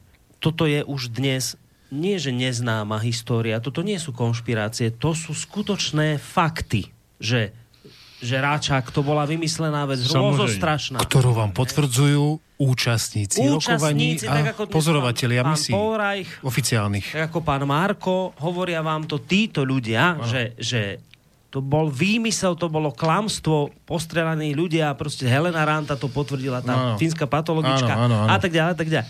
Áno. Toto mi vysvetlíte, pán Polreich. Ale aj tak, aj napriek tomuto všetkému, jednoducho dnes vy sa nedočítate niekde v týchto veľkých médiách, Smečku, v denníku N, v týždni, niekde, že, že prepačte, viete, čo s, tým, s tou Juhosláviou to bolo takto, celé úplne inak, e, že by sme nejak tak priznali, že ako to bolo v skutočnosti. Nie, tá historka o tom, že chudáci Kosovci a, a zlí Srbi, tá je dodnes živá. Dodnes sa to živí, dodnes je to takto ľuďom vtláčané do hlav. Presne tak, ako tá historka o tom, že neviem, Zem a vek je financovaný Rúskom. Bez ohľadu na dôkazy, to proste pod kožu dostane. A bez ohľadu na to všetko, čo hovoríte vy, účastníci, ktorí ste tam boli, čo hovorí história, tak bez ohľadu na to jednoducho nedarí sa už, už teraz ex post spätne prelomiť u ľudí to, že jednoducho počúvajte, ale s tou Jugoslávou to skutočne bolo inak a musíme začať hovoriť pravdu, ako to bolo. Nedarí sa. Čo sú tu tlaky zo strany Spojených štátov, aby sa to jednoducho nehovorilo, alebo v čom je ten pes zakopaný, že sa to jednoducho nedá dostať v tej pravdivej verzii medzi ľudí tak, aby jednoducho to spoločnosť Presne pochopila, že to bolo inak. No. Ako, sa, ako je možné, že Já to vím, nedá že dostať? Slovensko v podstatě Kosovo neuznalo, Áno. Česká republika uznala, s tím, že zahraniční výbor odmítl uznání Kosova parlamentu, že nedoporučuje vládě, aby to uznala, ale pan Schwanzenberg jako minister zahraničí v té době zařídil ve vládě, tedy vláda ORSS, že v podstatě jsme my Kosovo uznali. Jo, takže to je... Ale vtedy sa pán Schwarzenberg preriekol a povedal, že my na trilaterálnej rade sme tak rozhodli a my sme sa uzniesli. Toto treba dodať aj to v tej knihe. To povedal, že my na trilaterálnej Ale rade, Jako, e, samotný, tam sa jako, rozhoduje. Ty, no. Zahraniční výbor byl proti tomu. Většina členů. Čili nesouhlasil. Hmm. Tak jako Slováci nesouhlasili. Tam je i nějaký jiný aspekt třeba Ale u nás je to Slovenska. jiný. U, na, u nás je to aspekt Maďarsko. nehrál roli. Hej. Jo, ale u nás to měla být politická záležitost čistá. Áno, ale... No, Bez nejakého zájmu. No dobre, ale toto mi povedzte hlavne, že ako je možné, že sa to jednoducho nedarí do tej spoločnosti dostať v tej pravdivej verzii tak, aby to, no aj naši, kľudne aj naši kritici, ktorí nás teraz počúvajú, aby to skrátka chápali, že to bolo inak. Že to jednoducho toto, čo sa hovorí o Juhoslávii, o dôvodoch bombardovania, bolo jednoducho klamstvo. Klamstvo, hrôzostrašná lož, ktorá stála tisíce ľudí život. Tak prečo sa toto jednoducho nedarí dostať do spoločnosti? Veď vy ste jeden z tých, ktorý teda to zažil, videl, počul, tak čo ešte sa dá iné spraviť, aby sa to medzi tých ľudí dostalo? A prečo jednoducho to není možné? No, no, Prečo proto, to nejde? Proto píšem, já jsem o tom napsal víc, napsal jsem svoje knihy, napsal jsem jiný věci. E, válka začínala. Například bylo odsouzené, bom, byla, v novinách se psalo, jak bombardují e, Dubrovník, jo, což je symbol kultura. Já se, tam se vrátil se tam kluk, který tam byl v inspekční komisi OSN. Já říkám, protože to je nesmysl, proč bombarduje Dubrovník? On říkal, "Vždyť to není pravda. Já sám jsem vyjednával s bateriemi, e, bateriemi e, chorvatskými, který byli ve městě k Dubrovníku a bombardovali všechny lidi, kteří jeli kolem jugoslávský. A nechtěli to ani posunout. Takže to je lež. A napsal to, přinužil jsem napsal. Stalo se to, najednou čtu soud v Hágu, víte, co to je? Mm-hmm. Soud v Hágu byl podle mě ilegální, dokonce americký bývalý minister spravedlnosti Ramsey Clark eh, to řekl, že to bylo politický prostě na, na, nakonec v chartě OSN nemáte tu šanci, ten, protože rada, on by, Rada bezpečnosti může udělat poradení orgán, komisi, ale nemůže ustanovit soud, který bude odsuzovat vás, jako dokonce občana. OSN nemůže tohle dělat. Mm. OSN je, může Kapříkov na Mároš, tam jste měli spor. Nebo takhle, ale ne o občanech. Co se stalo? Já najednou čtu, že ten kapita, eh, že ten nějaký admirál byl odsouzený na 8 let za to, že bombardoval Dubrovník. Jo. Protože to bylo město absolutně otevřený, historický a tak dále. Tak jsem sednul, napsal jsem naší paní doktorce Janu, která byla členem toho soudu, napsal jsem, poslal dokumenty, poslal informace, osobně zač, zašel na středisko v Praze. Nikdo mě nikdy neodpověděl, hm. tak jsem, můžu to napsat, napsal jsem to. Jo. Ta se stala tím pádem za to eh, členka nejvyš, eh, ústavního soudu, ta dáma. Jo, dneska už tam není, ale byla. Ja by som to... Je, rozumíte, žijeme ve lži. A budeme žít tak dlouho, že než převládne dialog nebo kon, a, a, prostě ne, nějaký střed dvou stanovisek třeba, nebo třech, nebo pěti. Jo. No. Já jsem chodil do televize. Po, po 17. listopadu, když jsem patřil k té skupině disentu a tak dále, tam jsem měl křeslo pro hosta na hodinu a tak dále. Dneska nebo no, no. co dneska? Před 15 lety. Oni ví, kdo jsem. Všechno to ví. Tak jako to ví ten generál Petr, eh, Pet, Petr Pavel. Jo? Já jsem jednou se si říkal, říkal, já jsem podal, já vás dobře znám. Rozumíte? Nikdo vás nepozve. Rozumím. Rozumím. Tomu rozumím.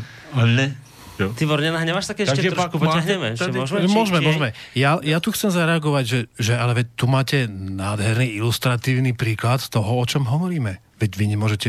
Áno, hovoríme o demokracii, že máte slobodu slova, no ale už nemáte zaručené to, že bude aj vypočuté to vaše slovo. Vy no, môžete hovoriť, no, ale medzi štyrmi stenami doma, alebo môžete si to písať na počítači. Ale keď vám to médium, ako napríklad, no ne, ne, nejde teraz o nás, hej, ale keď vám to nejaký proste sprostredník, čiže to médium nedostane medzi ľudí, tak, sme, tak, tak, tak to ostáva iba vašim tajomstvom. Navždy. To znamená, že e, keď hovoríme o tých skrytých silách, tak pre Boha, tu tie skryté sily pôsobia, aby ste vy nemohol svoju pravdu o tom, čo ste tam videli počuť. Tu pôsobia tie skryté sily, aby ste museli tie, tie správy prekrútené podpisovať. Alebo, alebo skryté sily, ktoré ich prekrútia. To sú tie skryté sily, o ktorých tu hovoríme. Bo, bohužel, ja na závěr bych řekl to, čo jsem začal. Máme svobodu slova, ale máme systém peněz my jsme závislí na penězích. Každý jeden. A uvědomujeme si to. Já musím přinést plat, hmm. abych mohl splácet, abych mohl žít. A ten prostor jiný nemám. A vím, že ta nebezpečí může jít i do zaměstnaneckého vztahu. Když, proč nemluvím, nemůžu do televize u nás třeba, nebo někam jinam? No, protože mluvím něco, co oni nechtějí slyšet. Jo? Takže nedostanu plat, nedostanu to. A to si uvědomí každý jednotlivý. To je to nebezpečí. A teraz si treba položiť otázku, kto sú to oni, keď hovoríte, že v televízii nemôžete... Nepustia no, ma. Kto sú to? Tak. Nepustia kto? ma. Kto je ten, čo vás nepustí? Kto je to? Vrátnik? To je, to je systém, no. je vypracovaný. Tak. Pozor, to je vypracovaný systém. A sme doma. To je systém, není to proto, že já nemám rád vás a tak vás nebudu zaměstnat. Na to mám právo, jsem zaměstnavatel. Ale já si uvědomuji jako zaměstnavatel, protože mám objednávky od někoho, ty vazby jsou. A jestliže vím, že máte nálepku někoho, eh, persona non grata, kde se podezřeli nějak, nějak, hmm. tak se vám vyhnu. Zcela logicky. To je lidský. A z pozadí jsou peníze. Jo? A víte, keď to končí? Teď to řeknu zase, protože máme po té už dávno. No, desátý hodině dávno, tak řeknu to... jednu věc, což mě se dotýká. To má i socialistický věc. To není jenom politická záležitost.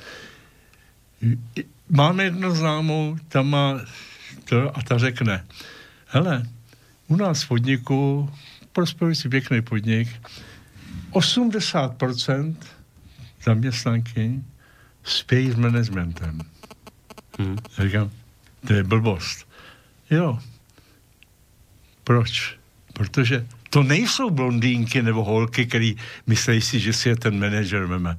To jsou matky o dvou dětí, který vědí, že tátovi musí přinést plat. Tak do takové situace jsme se dostali. To je úplně v jiné rovině, než jenom politický. Oni neuvažují politicky. Oni uvažují z nutnosti těch peněz, které musím mít. No, no, len... Takže si vzpomeňte na výročí nějakého Marxe, který teď měl zrovna.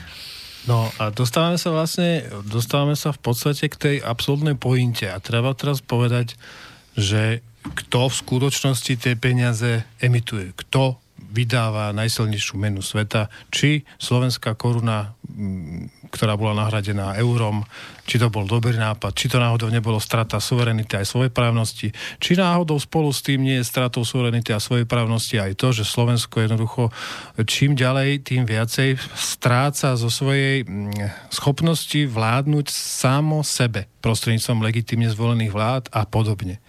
A tu sa ukazuje, to všetko, to, o čom hovoríme, to sú predsa toho jasné dôkazy že akým spôsobom funguje svet neviditeľná. Áno, je tam milión intencií, milión samozrejme všelijakých nuansí v tej knihe. Ja si myslím, a z mojej strany by toto mohlo byť aj takým finále. Z mojej strany, mm. samozrejme. E, nie, nie, dáme to už do no, finále, bo vás ešte aj čaká cesta. Áno, áno. Uh, ja, si, ja si veľmi vážim to, že uh, Miroslav Poloraj je otvorený človek dialógu. Hej? A nemusíme spolu v niektorých Hej. veciach súhlasiť. Ale v tom princípe, v tom najvyššom princípe, ako ľudskom princípe, že nám ide o to, aby dialogom sme predchádzali konfliktu a vojne. Hej? Napätiu, konfliktu, nešťastiu. To, to proste ctíme. E, a ctíme samozrejme aj, aj, aj etos, akým spôsobom sa k tomu dostávame. Prostredníctvom toho, že nebudeme klamať, že nebudeme otroci toho o čom tu hovoríme, tých peňazí. To sme sa boli na začiatku. My sme na začiatku povedali, zadefinovali si, že jednoducho nám nikto nebude diktovať podmienky, takže sa zriekame inzercie. No. Profitu z inzercie. Ako by sa nám dobre žilo, keby sme boli klasickým médium, ktorý by, pe, ktorý by zarábal za, za nejakú stránku, ja neviem, 5000 eur klasicky, čo, čo, by, čo by my sme mohli v rámci toho, aký máme obrovský náklad. Ale my sme si povedali, že touto cestou sa nevydáme a nevydáme sa ňou preto, pretože nami nikto nebude manipulovať. Jediné, čo chceme, aby nám zostalo, je česť a sloboda slova. Myslím si, že tým našim novinárom to ho veľa v rámci z tých stimulov finančných ponúknuť nemôžeme. Hmm. Ale môžeme im ponúknuť niečo, čo im žiadne iné médium, a hovoríme samozrejme aj o vás a o ďalších nezávislých médiách, môžeme im ponúknuť jednu vec. Môžeme im ponúknuť, že budú si vážiť sami seba. Že budú písať a tvoriť a hovoriť o tom, čo si naozaj myslia, o čom sú hlboko presvedčení. Nie o tom, čo im zaistí na ďalší mesiac splatiť splátkový kalendár mm. hypotéky. Čiže z tohto, áno, na jednej strane sme, sme v skoromných pomeroch, ale na druhej strane sme, myslím si, že v obrovskom, v obrovskom priestore prevahy toho, že môžeme slobodne písať a tvoriť a zachovať si čistú dušu. No, ja to skúsim uh, ukončiť otázkou na pána Pórajcha. No. To bude také doplnenie toho, čo si ty teraz povedal. Prečo ste vtedy v tej Juhoslávii, keď ste boli, keď vám dali podpísať nejakú správu, ktorá bola vlastne sfalšovaná, no prečo ste ju nepodpísali? Prečo ste neurobili to, čo spravili vaši kolegovia bez problémov? Prečo ste povedali, ja to nepodpíšem, nie je to Prosím pravda? Vás, tá, no prečo? Však ste si s tým spravili to, problémy. Já vám to řeknu. E, e, musíte mít respekt to, co říkal teď k sobě. Moje autorita je moje vlastní postavení. Můj vlastní... Jestli se chcete vážit něčeho, tak musíte nejdřív vážit sebe, já jsem na, do té knihy někomu kdysi na, už napsal, je snadno světu a politice zahraničí rozumět, pokud víme, kdo jsme. Tečka. Já musím rozumět, kdo jsem. Čili tehdy já jsem se, nejdřív do mě vyjel vztek a pak jsem řekl, dost. Musíš mluvit až třetí. Tak tam byly dvě připomínky takový ty, ty. Hmm. A třetí jsem řekl, tak to nepodepíšu, protože to lež. A teď jsem použil něco, za co jsem což Praha nepochopila, už tam nebyl Jiří Tinsbír, můj kamarád, jo, takže už to nepochopili a ty mě za to sprdli, samozřejmě. A řekl jsem, Ještě. já jsem československý velvyslanec, já vydám svoji vlastní zprávu, že toto není pravda. A podstata toho byla v tom, že my jsme měli zjistit, jestli se Srbové v Kosovu nějak posilují, nějaké bezpečnost a tak dále. Mm. A my jsme zjistili, že Vůbec ne. Že, ne, no. že tam dokonce žádní policajti nebyli. To si všechno vládli ty, místní, ty, místní mm-hmm. lidi místní. A tam dokonce ukázali nám sklady, kde měli nějaký ty obrněný vozidla někde mimo Prištinu a teď si někdo tam začal jako si zapisovat nějaký čísla nebo něco a, a ten ty Srbové, co nás doprovázeli, říkali, ne, tak si to nafilmujte, všechny čísla, jak chcete, to je. Takže nebyl důvod jiný, proto jsem tohle jako Však ano, ale... eh, no. uved. Stala se jedna věc. První promluvil po mně teda nějaký relativně mladý kluk, s kterým jsem seděl předtím v baru večer v, tý, v tom hotelu v Prištině a povídali jsme si o životě, byl to Španěl a já jsem mu řekl, prosím tě, smysl je asi v tom, co jsem teď. Musíš se držet pravdy. Bude to těžký a jestli si se vážíš, tak... A on skutečně neřekl, já to, to byl první, který řekl, já to také nepodepíšu, já začínám svoji kariéru a nechci ji postavit na lži. Hmm. Víte, co udělal ten, jmenoval se David Peel, ten Kanaděn jako vedoucí náš, kterýho jsem dobře znal a respektoval jsem ho, najednou to zastavil a řekl, je na mě, abych k tomu něco řekl. A teď řekl, volal jsem do Otavy, za půl hodiny mě volali, že to nemůže takhle vypadat, že my jsme člen NATO a tak dále a nemůžeme dovolit v této době. Jo. Já se omlouvám, rozpouštím to, sejdeme se zítra a my roz, použijeme zprávu z Prištiny a Miroslav v každé kapitole napíše politické hodnocení. Či hodil to na mě. Rozumíte? To byl gentleman. Hej. On uznal, že tohle. A jestliže jsem dostal poslední slovo, tak já řeknu jednu věc. Já jsem tady strašně dlouho v banské věci nebyl. Ale je pravda, že jsem se jezdíval téměř skoro každý měsíc. Protože jsem měl tady nějaký příjemný zájem a bydlíval jsem v Podlaviciach. Áno. Podľa... Jestli víte, Vím. tamhle to sídlisko. Áno, áno. Jo? Takže e, jsem rád, že jsem se sem znovu vrátil a že jste mě pozvali a e, upřímně řečeno, vy dáváte naději. Svobodný vysílač. No.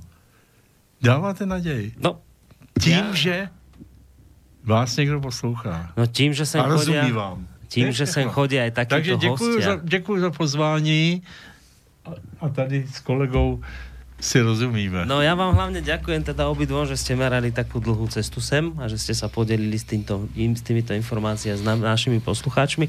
A ak teda nejakú nádej dávame, tak len skrz takých ľudí, akí sa tu aj dnes stretli, že naši poslucháči, čitatelia Zemaveku a rôznych médií sa môžu dozvedieť informácie aj z tejto strany. Ja to zakončím len takou, takou, takou myšlienkou, Tibor, aj na teba, že aj pri spomínaní na, tých, na toto 5. výročie, skutočne, ja sa veľakrát prichytím pri myšlienke, bez nejakých veľkých zásluh osobných a niečoho, len pri takej myšlienke, že ako sa tej strane, o ktorej sme hovorili dnes, tej neviditeľnej strane, ak, aký mala krásny život pred tými 5 rokmi. Nebolo toho, počúvaj, Tibor, nebolo toho, kto by s nimi polemizoval. Nebolo toho, oni čokoľvek pustili von, povedali, tak to proste tak bolo. Jo. To, to, to je až teraz, tak po tých 5 rokoch si len dočerta to, v akom, v akom svete oni žili, veď oni mali na, na ružia hustlané. Áno, ja ti, ja, ti, ja ti teraz e, trošku, trošku budem v tomto skeptickejší a poviem niečo, čo je oveľa horšie. Tej strane sa relatívne dobre žilo, malo relatívne dobré príjmy a relatívne tak ako vegetatívne fungovala. Ale tým, že sme do toho vstúpili my, začala oveľa masívnejšia kontra akoby propaganda, keď nám hovoria propaganda. Oni nás označujú ako propagandu, preto aby mohli investovať peniaze do kontrapropagandy. A dneska vidíš, že dostali 900 tisíc dolárov. Vidíš, koľko dostávali eh, na Ukrajine miliard dolárov. Čiže hmm. na jednej strane áno, na jednej strane áno, ale treba si dávať, e, treba si dávať pozor aj na to, že dnes aktivizujú tých spiaščích agiantov. Pozor, to je vážna vec. A dnes dostávajú oveľa viacej a rýchlo to musí ísť, kým ešte ten dolár proste drží sa, áno, napriek všetkému, čo sa vo svete deje, na, v, presne v tom ekonomickom novom priestore, o ktorom sme tu rozprávali. Tak teraz treba ešte masívne rýchlo pumpovať, kým to ide do zmeny rytmu, do zmeny politických, e, politických pomerov a do zmeny e, e, masírovania verejnej mienky, do zmeny verejnej mienky. Ano. Ale dostávajú na to peniaze. Čiže len inými veta, jednou vetou, ak mali doposiaľ na rúžiach ustlané, mali aj adekvátne príjmy k tomu, ale teraz myslím si, že majú sa v rámci tých príjmov možno ešte lepšie, lebo keďže sme vznikli, tak uh, oni ešte viacej inkasujú. Áno, tá antipropaganda tá Áno. je, samozrejme je veľmi silná, ale aby to nebolo také negatívne, podľa mňa faktum je to, že podporu ľudí masovo strácajú. Masovo no, strácajú. No, práve preto, aj... práve preto dostávajú, dostávajú tieto finančné stimuly ale nezachráni ich to. V končnom dôsledku proste ten boj nevyhrajú. Není možné peniazmi vyhrať nad dušou. Ja hovorím o tom mefistofilovskom západe, ale to proste nie je riešenie a neskončí to tak, pretože dušu nie je možné si kúpiť. No, dobre, koniec, lebo sa nerozlučíme ani do rána. ďakujem vám obidvom veľmi pekne, uh, pánovi Miroslavi Polrajchovi a tebe samozrejme Tiborovi Eliotovi Rostasovi. Majte sa pekne do počutia a pekný zvyšok večera samozrejme ešte aj vážení poslucháči vám. Majte sa pekne do počutia. Ďakujem za pozvání a přeju všem dobrou noc. Dobrou noc, Doufám, pekne. že budete mít klidnější. Dúfajme. Táto relácia vznikla za podpory dobrovoľných príspevkov našich poslucháčov. Ty, ty sa k ním môžeš pridať. Viac informácií nájdeš na www.slobodnyvysielac.sk Ďakujeme.